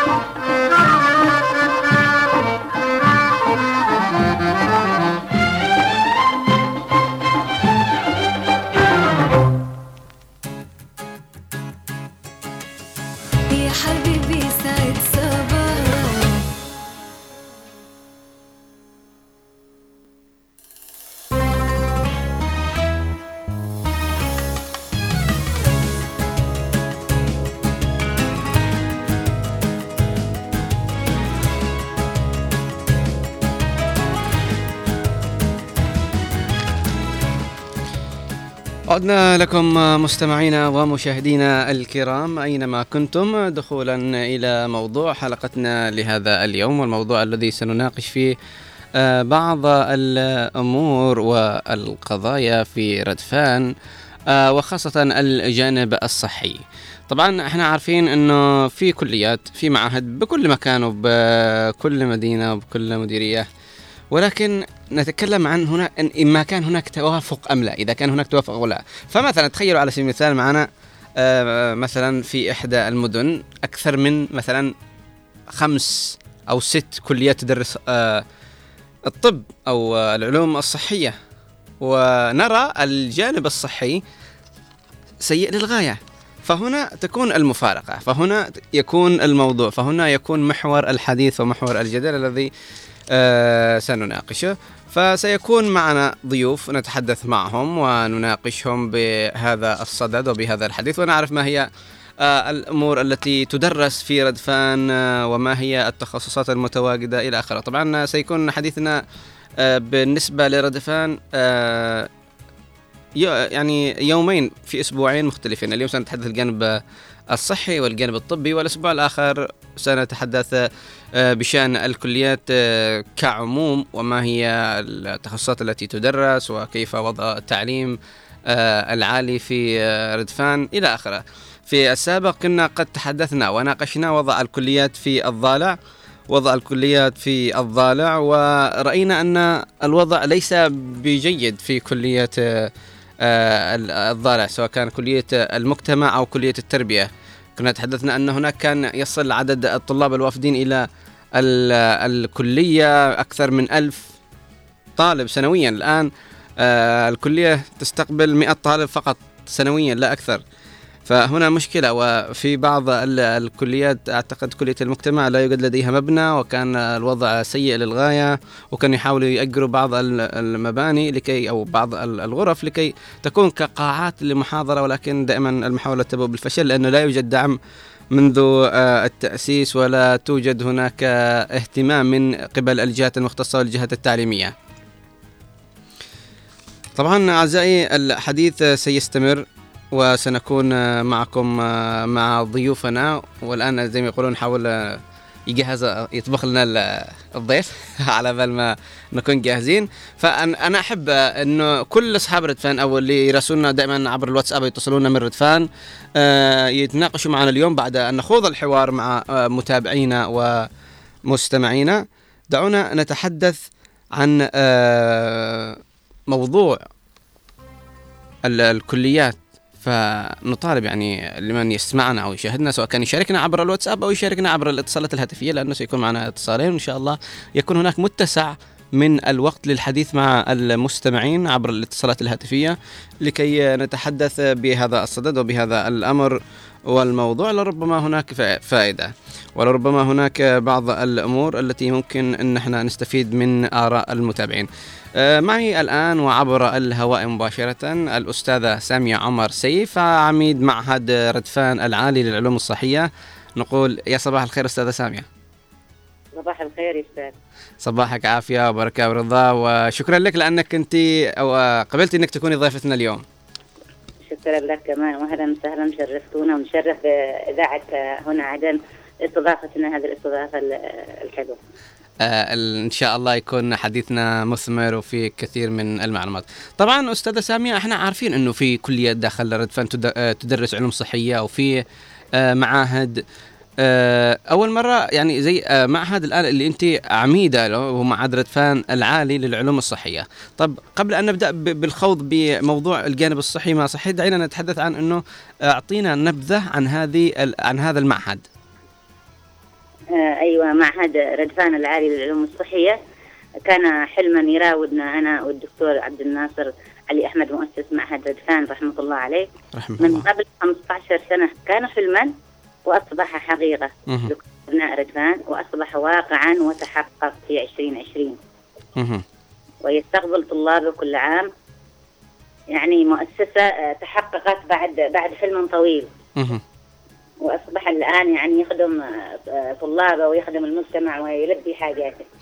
يعني بدأ يتأسس عام عشرين عشرين، تأسس في عشرين عشرين. ممتاز ممتاز. طيب آه يعني خلال آخر فترة عمل أو آخر سنة ماذا قدمتم أنتم كمعهد لأبناء ردفان؟ والله قدمنا الخدمات، يعني سهلنا للطلاب التسجيل والقبول. ممتاز. الطلاب بكل عون، يعني يعني تقدرنا نقول انكم كنتم يد بيد مع الطلاب وحاولتم انكم تساعدوهم وتخلوهم يدرسوا امور يعني كان كانوا مش قادرين يدرسوها داخل ردفان. ايوه، يعني كان في البدايه انه الدراسه تقتصر الا على الاولاد أه. للخروج من المديريه الى المحافظه او الى العاصمه عدن، أه. ولكن سهلنا اليوم للطلاب الدراسة وفي بلدهم في ردفان والحصول على الدراسة، يعني حتى سهل للطالبات الذي كان يقتصر الدراسة على الأولاد فقط، فأصبح الطالبات يدرسنا في المعهد هذا. ما شاء الله، يعني في توافد للطالبات داخل ذا المعهد. أيوة أكيد، يعني جنبا جنب زملائهم الطلاب يعني. ممتاز. أين يوجد بالتحديد هذا المعهد؟ يوجد في ردفان في خلف السلطة المحلية. مه. خلف السنترال السنترال العام. اها ايوه، هذا هو العنوان حقه. طيب الان هذا المعهد العلوم الصحيه ما هي الاقسام او التخصصات او الامور اللي يقوم بتدريسها للطلاب؟ افتتح هذا المعهد باربع تخصصات، مه. اللي هي دبلوم عالي مساعد طبيب عام بعد الثانويه العامه، وفني مختبرات برضه دبلوم عالي، وقبالة المجتمع والتمريض المتوسط بعد الأساسي. أه أه بعد الأساسي. طيب مساعد طبيب ومختبرات وقبالة وتمريض، وقمنا بفتح مؤسسة تخصصات جديدة اللي هي اللي هي دبلوم عالي برضه مساعد طبيب أسنان، ودبلوم عالي فني صيدلة. ما شاء الله. آه هذا العام هذا يعني كنتم بدأتم انه معكم مساعد طبيب ومعكم مختبرات ومعكم قبالة وتمريض متوسط. أيوة. بعدين افتتحتم بهذا العام آه مساعد طبيب أسنان وصيدلة. أيوة. ما شاء الله، هذه أمور جميلة جدا، لكن آه يعني آه يعني كأنكم رأيتم في تزايد الطلاب أو هناك كان منى لبعض الطلاب انه يا ليت يكون في مساعد طبيب أسنان أو صيدلة، فقمتم بافتتاح هذه الأقسام. أيوة، كان لها طلب ملح من قبل الطلاب، يقول لما عندنا يسجلوا هذا الرغبات ما ما يلاقوها، فاضطرينا أننا نلبي حاجة المجتمع في هذا. كل قسم يحتاج يدرس كم، سنتين أو ثلاث سنوات؟ ثلاث سنوات المدة. ممتاز. آه بالجانب المعلمين، كيف هم المعلمين؟ يعني متوفر المعلمين أو هناك شح في المعلمين أو ماذا بالضبط؟ لا ما شاء الله، يعني المعلمين في ردفان في في كادر طبي عالي في ردفان متوفر من أطباء استشاريين واختصاصيين وأطباء عموم وأطباء مختبرات طبية وغافلات ومدربات الغبالة، فمن الكادر متوفر ومتفهم وما شاء الله عليه، يعني كادر حضاري فعلا في ردفان. ما شاء الله، أمور جميلة يعني أنتم تسووها. ويعني أصبح لان له صدى هذا المعهد بعد أن أسس بعام عشرين عشرين. ومن المعروف أنه أي عمل أو أي شيء نبدأ فيه لابد يكون فيه صعوبات تواجهه، فهل هناك كان صعوبات واجهتكم خلال البداية أو خلال هذه الفترات، أو بعض المشاكل المعرقلة لبعض الأمور، أو يعني قد يكون لكم طموحات تقوموا فيها ولكن هناك أمور تعرقلكم عن القيام بها؟ أكيد ما مش تقام شيء إلا أنه تواجهك بعض الصعوبات، ولكن تعدت بحمد الله. مثل بالبداية أول كان البحث عن المبنى، تعرف أن المبنى كان إيجار ما هوش ملك، يعني السعة السعة حق القاعات، يعني لازم تبحث عن سعة. صحيح. يعني كان معنا مبنى قبل هذا المبنى، والآن حصلنا على مبنى جديد وشبه واسع مش زي الأول. مم. إن شاء الله في المستقبل إذا كان بيد من الواحد يعمل يخطط بنا معهد يعني من الأساس، تكون مبنى واسع الصفوف، واسع التهوية، واسع الجمع طلاب كثير في في القاعات. لكن تعدت هذه المسألة والحمد لله كثافة الطلاب قد تكون مناسبة مع القاعات الموجودة الآن. ما شاء الله الحمد لله. طيب أستاذة سامية، يعني سؤال كذا، يعني كيف تقيموا أنفسكم بأنكم متعاونين مع الطلاب أو لا؟ نعم نعم نعم نقيم أنفسنا أننا متعاونين مع الطلاب، ويعني بما تعنيه الكلمة من معنى. أولا مراعاة ظروف الطلاب وأصحاب ذوي الدخل المحدود، أنهم قادرين يدرسوا وبأقساط مريحة، لا نزعج الطالب، لا نشوه ذهنه أثناء حضوره للمعهد ودراسته واختباراته وامتحاناته. فنحن بنعمل للطلاب أمل بالمستقبل، اللي مش قادر يدرس إنه يدرس عندنا. اها ممتاز. طب أستاذة، بمحور الحديث عن الجانب الصحي والطبي في ردفان، يعني زي ما رغم وجود كليات ومعاها طبية تعليمية في ردفان، إلا أن المديرية تفتقد للكادر الصحي. يعني قد نلاقي أكثر اللي في ردفان إذا حصل لهم مرض أو شيء يضطروا أنهم ينزلوا عدن. يعني هل كيف الوضع الجانب الصحي، كيف المستشفيات تعملها، كيف دورها، كيف كيف الأمور اللي تقوم فيها، أو أنه يعني الطلاب يدرسوا عندكم بالأخير يرجعوا يسيبوا ردفان وينزلوا إلى عدن يبحثوا عن شغل؟ لا أستاذ، الكادر الصحي في ردفان مش نغل بالقليل. نعم نعم الكادر الصحي في ردفان متميز جدا، فيها لا لا لا الأطباء الاستشاريين واختصاصيين وأطباء عموم، فيها يعني جراحين. كان بالبداية يعني أنه مش متوفر لديهم عمليات تقام في ردفان، الآن الحمد لله في أقسام عمليات تقام في ردفان يقيمها أطباء اختصاصيين، وكمان الكادر الصحي المتدرب المساعدين الطبيين والغابلات موجودين على أكمل وجه، وعلى مدار الساعة بيشتغلوا هذا الشغل. والآن الدفعة الخريجة اللي أول دفعة من معهد ردفان اتخرجت في أربعة يناير بمخرجات علمية تلبي حاجة المجتمع وكادر يتحمل المسؤولية بما تعنيه الكلمة من معنى. يعني إن طلابنا تخرجوا اليوم من معهدنا وأصبح يمارس عمله في اليوم التالي في مستشفى ردفان العام بمساعدة الدكتور عبد الناصر أحمد علي مدير مستشفى ردفان ونائبه سالم الشيباني. يعني ناس ما قصروا في في حق الطلاب وأدوا الأمانة والأمان. أيوة. وكمان الست هدى صالح مديرة قسم الأمومة والطفولة بتستقبل الطالبات عندها من بنات الغبالة، فما بيقصروا تجاه الطلاب. والجانب الصحي ممتاز جدا في ردفان، ما عدا قصور شوية في بعض الأمور. إن شاء الله مستقبلا أنهم بتتطور هذه الأشياء ويحصل عندهم يعني مستشفى أكبر من المستشفى الموجود. يعني زي ما قلتي أنه كان بداية الأمر لا يوجد هناك عمليات تقام في ردفان، الآن أصبح في عمليات وفي هناك استشاريين، في هناك اختصاصيين مهتمين بهذا المجال ويقوموا بعمليات جراحية. طيب أيوة. إذا إذا تحدثنا، يعني لا يوجد الكمال بأي مكان، لكن إذا تحدثنا إذا كانت هناك منى لكم أو أمنية لكم تتواجد في مستشفيات أو في المراكز الصحية في ردفان، ما هي هذه الأمنية؟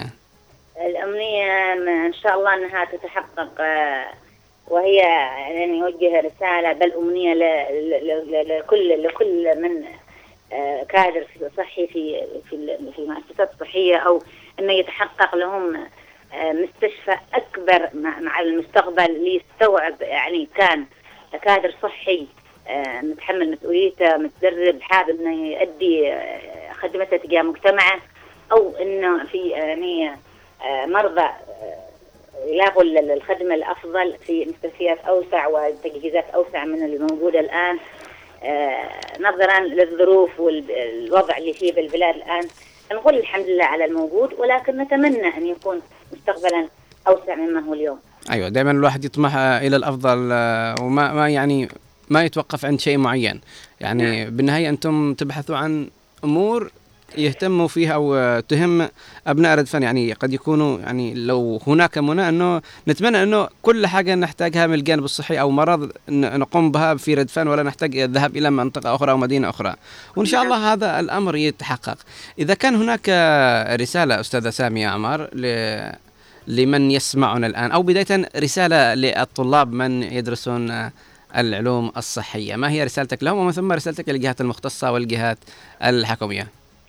والله رسالتي هي أن أوجه رسالة بل أمنية لأبناء الطلاب والطالبات أن يحسنوا الاختيار في اختيار التخصص المناسب، ويجد ويجد ويجتهد في تحصيله العلمي كي يصبح قادرا أن يتحمل مسؤوليته وتخفيف الآلام المرضى، وهي الرسالة الجلية التي نتمنى الوصول إليها.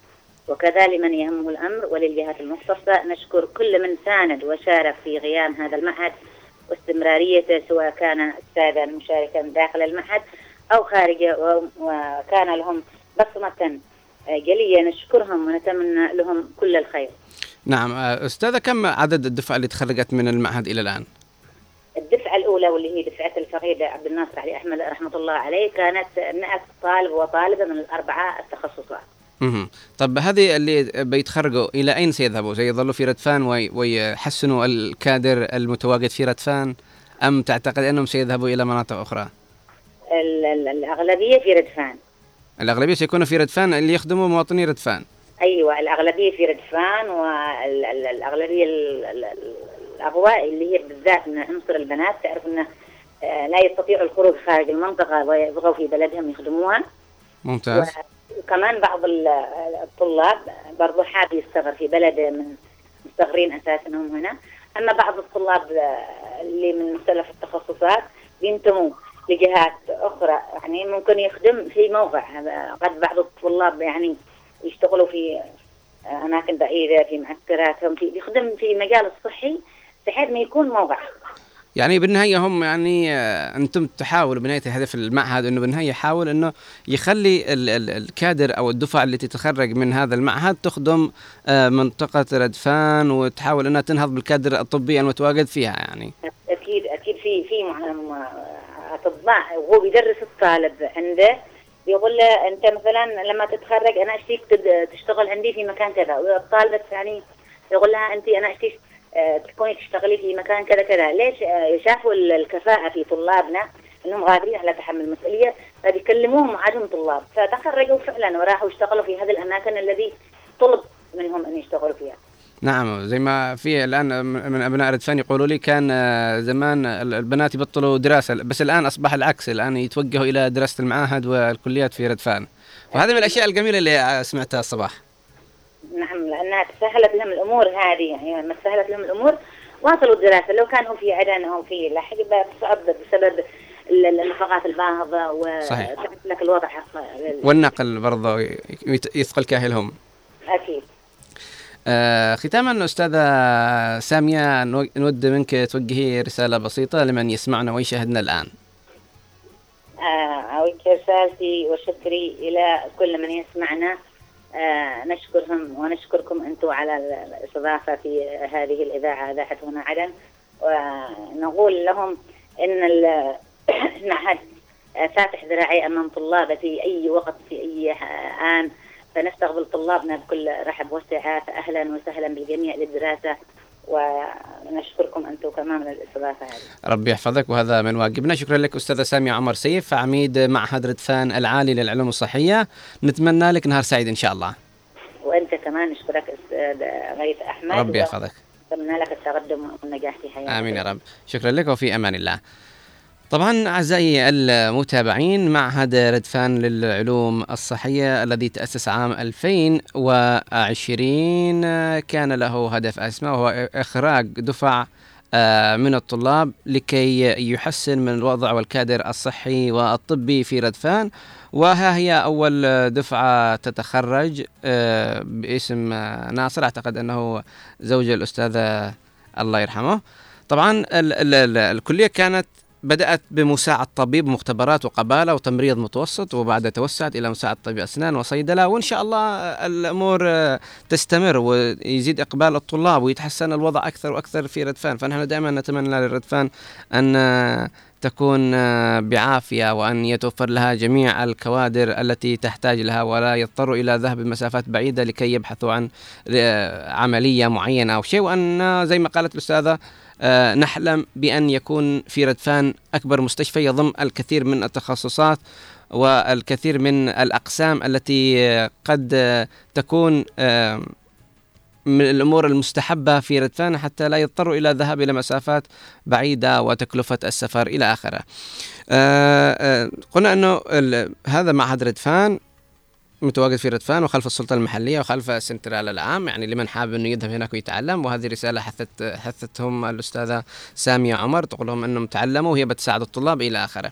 فالآن عبر الهواء مباشرة نستضيف ضيفنا الآخر الأستاذ أو الدكتور علي شائف الكربي، عميد كلية عدن للعلوم الطبية والتطبيقية في ردفان. نقول يا صباح الخير. صباح النور عليك وعلى كل المستمعين لإذاعتنا عدن.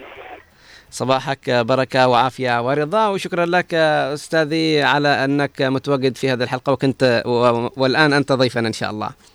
إن شاء الله إن شاء الله يكون حديثنا مثمر. طبعا دكتور علي، احنا الآن نتحدث عن الجانب الصحي في ردفان، وعارفين أنه الجانب الصحي يعني رغم أنه في معاهد في كليات تدرس في ردفان، إلا أنه ال ال ال ال الكادر الصحي في ردفان يعني أوكي حلو، لكن مش بالقدر اللي يتمنوه أبناء ردفان. فمن هنا أتت فكرة أنه لابد أن احنا نتحدث مع الكليات المتواجدة في ردفان ومع المعاهد، ما هي الأقسام اللي يدرسوها، ما هي الأقسام التي فاتحينها، وكيف إقبال الطلاب عليها، وهل هذه الدفعة اللي بتتخرج أو تخرجت بتخدم داخل ردفان أو بتروح مناطق مختلفة. طيب قبل ما نبدأ بالحديث هذا بشكل كامل، أول مرة أعطينا نبذة عن هذه الكلية، كلية عدن أو للعلوم الصحية والتطبيقية.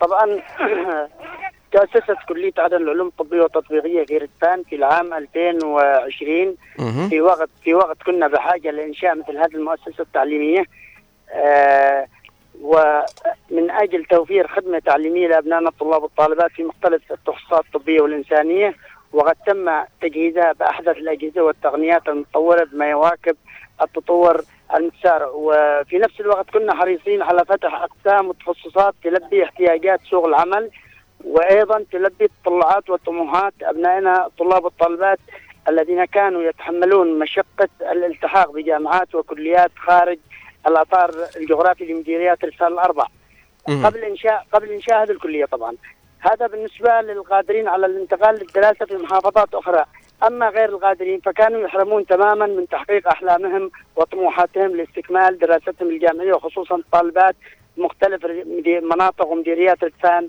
الأربع. يعني طب... تفضل. ايوه طبعا فتحنا عدد من الاقسام في في العام ألفين وعشرين، بدأنا في عدد الاقسام التي كنا بحاجه اليها في سوق العمل، مثل قسم مساعد طبيب، قسم القباله والتوليد، قسم المختبرات الطبيه، وايضا قسم الصيدله.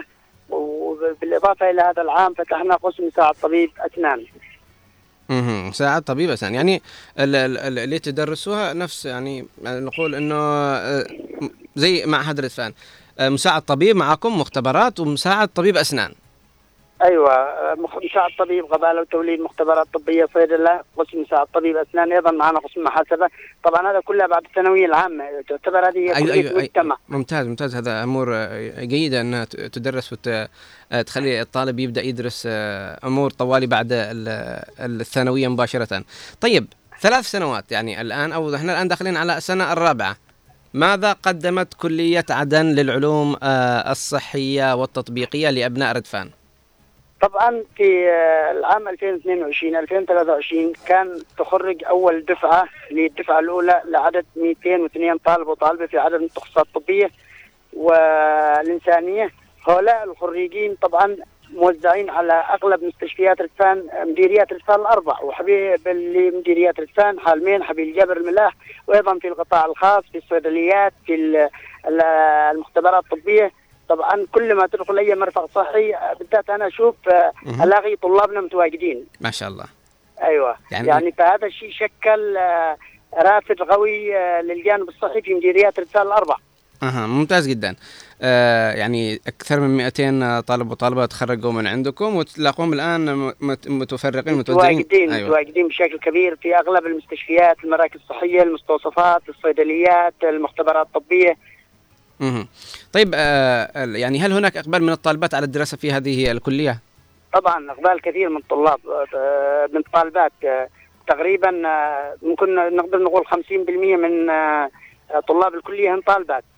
امم يعني نقدر نقول يعني هل نقدر يعني نقول انه كلية عدن للعلوم الطبية والتطبيقية كان في كانت ردفان شيء ولما اجت اصبحت ردفان شيء اخر بالجانب الصحي؟ طبعا طبعا تغيرت كثير تغيرت كثير وهذا بشهادة مدراء مكاتب الصحة ومدراء المستشفيات، المستوصفات الخاصة، الصيدليات، كثير والله كلهم.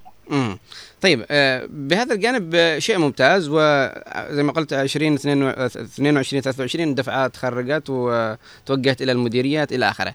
طيب كيف تقيموا انفسكم بتعاملكم مع الطلاب؟ وهل انتم يعني تحاولوا انكم تدللوا لهم بعض الامور او تسهلوا لهم بعض المعاملات الى اخره؟ طبعا اداء تقييم عمل الكليه يقاس من خلال المخرجات و وأيضا من خلال رفع سوق العمل بالخريجين في مجال التخصصات الطبية والإنسانية. طبعا نحن نتعاون مع الطلاب كثير في أشياء، لكن في الجانب الأكاديمي حاسمين ومعنا لوائح أيضا، ما فيش أي تهاون نهائيا. للآن لنا تقريبا السنة الرابعة ما فيش أي حالات غش نهائي داخل داخل الكلية. والمعلمين من أو المدرسين في هذه الكلية هل هم متواجدين أو متوفرين، أو هل يأتون من أبناء ردفان نفسهم أو يأتون من مناطق أخرى أو ماذا بالضبط؟ أي طبعا في السنة الأولى للتأسيس كان هناك نقص في بالذات في قسم الصيدلة، يعني أغلب الأقسام متوفر فيها الدكاترة. طبعا نستقطب دكاترة من جامعة خليج عدن ومن طالع ومن جامعة عدن ومن معهد أمين ناشر، تمام. لكن كان في في نقص معانا في قسم الصيدلة، والحمد لله حاليا الأمور تمام ما فيش أي نقص. أغلب الدكاترة الآن من مديريات ردفان الأربع، من حبيل جابر معانا، من الملاح يأتوا، من حالمين، وأيضا معانا من طالع وفي من عدن يطلعوا ما شاء الله. يعني الكادر المدر اللي يدرس متوفر, متوفر أيوة متوفر آه الحمد لله. هل هناك يعني أمنية أنكم تفتحوا قسم متواجد أو أنه تفتحوا قسم غير موجود في ردفان، أو أنه يعني كل اللي تحتاجه موجودة الأقسام كل الأقسام اللي تحتاجه موجودة، أو أنه في هناك أقسام تتمنوا أنكم تفتحوها؟ والله نحن حريصين على كل الأقسام. طبعا في قسم القبالة والتوليد وفي قسم المختبرات طبعا خلاص سوق العمل أغلب متوفر، وكان في أقبال ضعيف على هذا التخصصات فوقفنا هذا التخصصات لهذا العام وفتحنا قسم مساعد طبيب أسنان، و... وأيضا لدينا خطة للعام القادم لفتح قسم الأشعة وفتح قسم التخدير. أشعة وتخدير أيوة. آه حلو، يعني أنكم تلبوا احتياجات الطلاب يعني اللي بيوافي سوق العمل، إضافة للجانب الصحي اللي يفتقر له. آه طيب إذا أجيت أسألك آه دكتور علي شائف، كيف المستشفيات في ردفان؟ كيف تقيمها؟ يعني هل ينقصها شيء معين أو أن تتمنوا أنه يكون في قسم معين داخل المستشفيات حتى لا تضطروا الذهاب إلى خارج ردفان؟ والله المستشفيات بحاجة إلى الأطباء المتخصصين بالذات في العمليات هذه البسيطة، لأنه أصبح المواطن عليه تكاليف ثقيلة بالذات المرضى للنزول إلى عدن ودخول المستشفيات هذه الكبيرة المكلفة. فنحن بحاجة لأخصائيين هنا لو توفروا في مديريات ردفان ممكن يجروا العمليات حتى داخل داخل المستشفى ويخففوا يخففوا على المواطن عناء السفر والمصاريف والتكلفة. امم الأخصائيين مثل ايش بالضبط يعني؟ مثلا زي العمليات الكلى، العمليات هذه البسيطة اللي يعني عمليات يعني ما لا تعمل في عدن وفي الطالع، يعني نقدر نقول عمليات كلى، استئصال، الحاجات كذا البسيطة اللي ممكن. أيوة إنه... لكن العمليات البسيطة مثل الأصبع الزائدة، مثل الولادة، هذه متوفرة في في المستشفيات في مستشفى ردفان العام. طب جراحة عيون فيه ولا ما فيه؟ في لدينا الدكتور صالح طبعا لديه مستوصف خاص ومن افضل الدكاتره في طب العيون. ممتاز، يعني جراحة العيون موجودة ومتوفرة، بس انتم بتحتاجوا اختصاصيين للكلى ويعني الاصبع الزائدة، يعني الامور اللي تحتاج انك تسوي عملية سريعة، فبعض أيوة العمليات السريعة يحتاج انه يسافر الى داخل عدن عشان يسوي هذه العملية. بالضبط بالضبط، وهذا اصبح مكلف على المواطن في هذه الظروف في ظل انقطاع تأخير رواتب وبعضها انقطاع أكيد الرواتب وغلاء المعيشة كلها تثقل كاهل المواطن، لكن زي ما قلتم أنتم تحاولوا قدر الإمكان تتعاونوا مع الطلاب عشان تساعدوهم في أنهم يكملوا تعليمهم ولا أنهم يضبحوا أو يكدروا بسبب أنه غلا وغلا وبالأخير ما يلاقوا تقدير، فأنتم تحاولوا قدر الإمكان تكونوا يدا بيد مع الطالب حتى ينهض بمدينة ردفان. أكيد أكيد هذا ضروري جدا. طيب إذا كانت هناك رسالة أخيرة تحب توجهها للطلاب ومن ثم رسالة لمن يهم الأمر والجهات المختصة بالشأن الصحي. رسالتي للطلاب أن يسود بينهم وبين أساتذتهم روح الاحترام والتعاون لاكتساب العلم والمعرفة والإبداع، وأحثهم على الاجتهاد والمثابرة لتحقيق غاياتهم العلمية والمعرفية، وأن يلتزموا بقوانين واللوائح الكلية، فمثلما لهم حقوق أيضا بالمقابل عليهم واجبات. كما أن رسالتي لولي أمر الطالب الطلاب جميعا، عليكم الاهتمام في تعليم أولادكم وحثهم على الاجتهاد وتوفير بيئة مناسبة لهم، ولا مكان لهم إلا التعليم، لأن الشعوب لا تبنى إلا بجيل متسلح بالعلم والمعرفة. طب رسالة إلى الجهات المختصة أو اللي مهتمين بالجانب الصحي. رسالتي للجهات المختصة أن يهتموا بالجانب الصحي ويرفدوا مديريات ردفان بالدكاترة وفي الأجهزة والتحديثات هذه.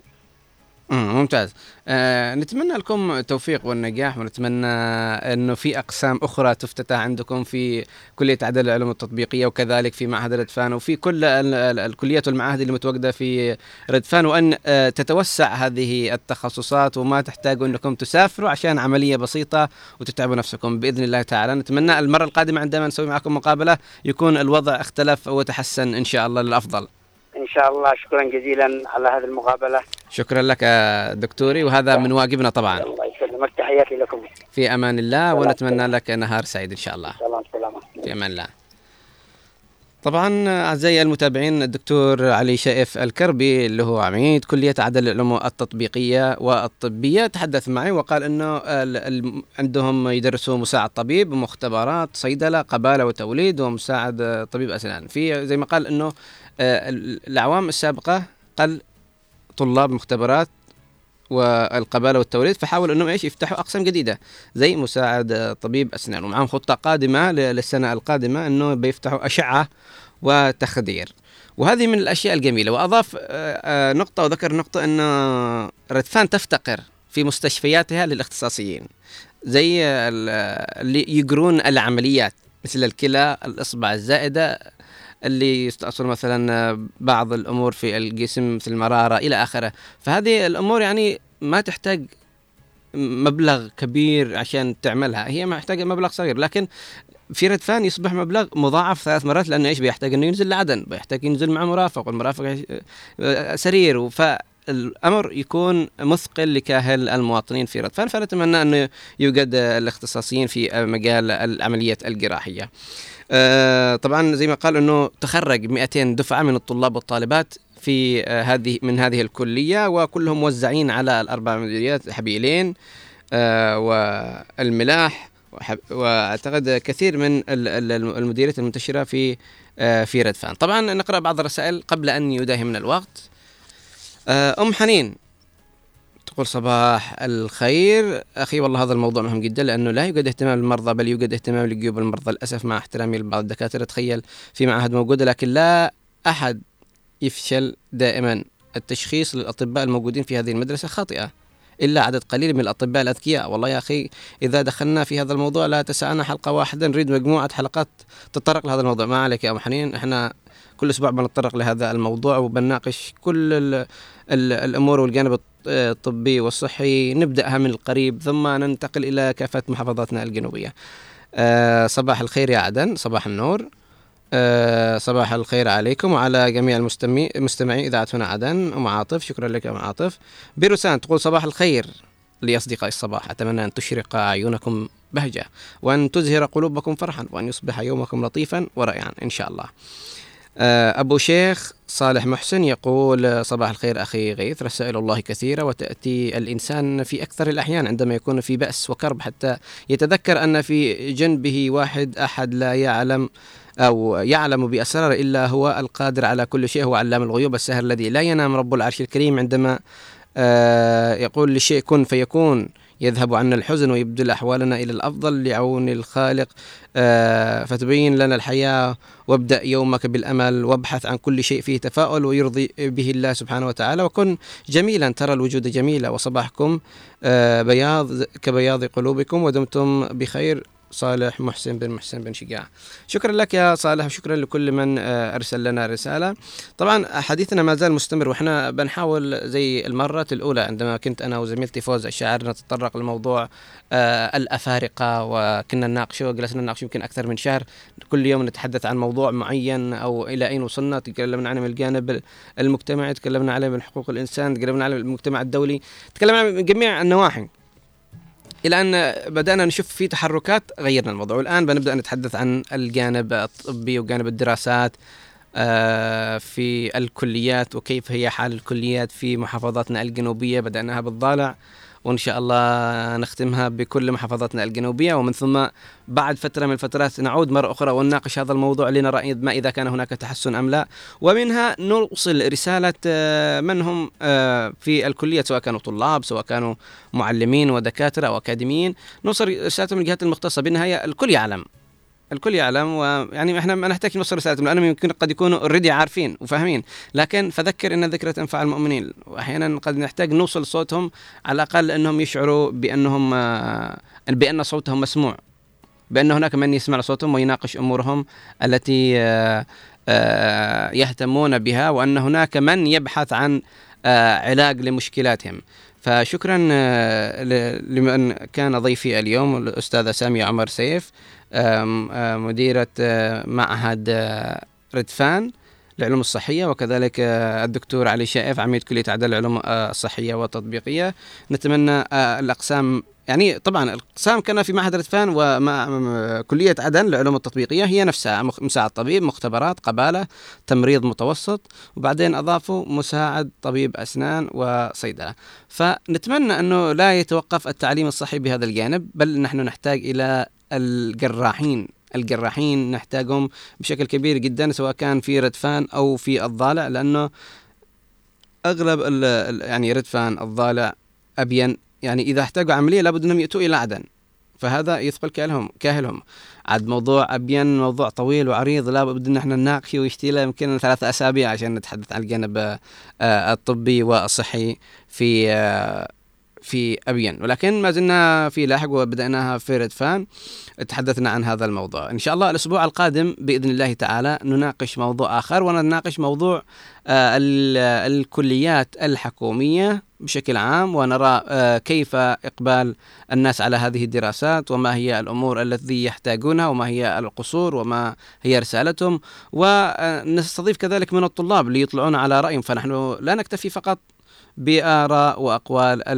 عمداء الكليات أو مدراء الكليات والمعاهد، بل نريد نسمع الرأي والرأي الآخر، لربما قد يكون الطالب له رأي آخر أو قد يكون له فكرة. بالنهاية الكليات والمعاهد هي لأجل الطلاب، فإن كان للطلاب كلمة مسموعة فلربما أو إن شاء الله تتحقق رؤيتهم ونظرتهم لهذا الأمر، ولربما هناك سوء الفهم، يعني قد الطلاب يطالبوا بأمور كثيرة إحنا نحتاج ونحتاج، لكن قد لا يكون هناك دعم كافي، قد لا يكون هناك طاقة بأنهم يسووا هذا الأمر. فإحنا من وجهة من جانبنا كإذاعة نحاول أن نساعد الناس ونوضح لهم كثير من الأمور. بالنهاية إحنا نوصل صوت ورسائل المواطنين، ونحن إذاعة أربعة وعشرين ساعة نحاول إيصال رسالة المواطنين، ونحاول نساعدهم ونحاول نكون صوتهم وصوت لمن لا صوت له. وطبعا برنامجنا وإذاعتنا زي ما قلنا دائما وأبدا ونكرر إنها آداة ميكانيكية هامدة لا يحركها إلا مشاركاتكم واتصالاتكم وآراءكم والأمور التي تشاركون بها معنا. فنحن نقيم حلقات ونقيم نقاشات ونقيم كثير من الأمور، وهذا الذي دائما نرى احنا، لا دائما نرى يا جماعه ناقشوا موضوع كذا، يا جماعه ناقشوا موضوع كذا، فاحنا نناقش نسوي كل هذه الامور، وما اتى هذا الامر لنناقشه الا بعد ان تحدثنا في احدى المرات عن الدراسه في عدن، فقال واحد تعال عندنا شوف الدراسه كيف شوف. فاتينا وشفنا، وان شاء الله آه لن للحديث بقيه باذن الله تعالى. اشكر كل من استمع وكل من شاهد وكل من ارسل رساله، واشكر ضيوفي واشكركم واشكركم دائما ابدا على وقتكم الذي لا يقدر بثمن. كان معكم من الإعداد والتقديم أنا غيث أحمد، ومن الإخراج الإذاعي نوار المدني، والإخراج التلفزيوني يوسف الردفاني، ومن البلاي أوت الزميل حسن السقاف، ومن المكتب والتنسيق الزميل عبد الله محمد. وأقول لكم دمتم ودام الوطن بألف خير، إلى اللقاء.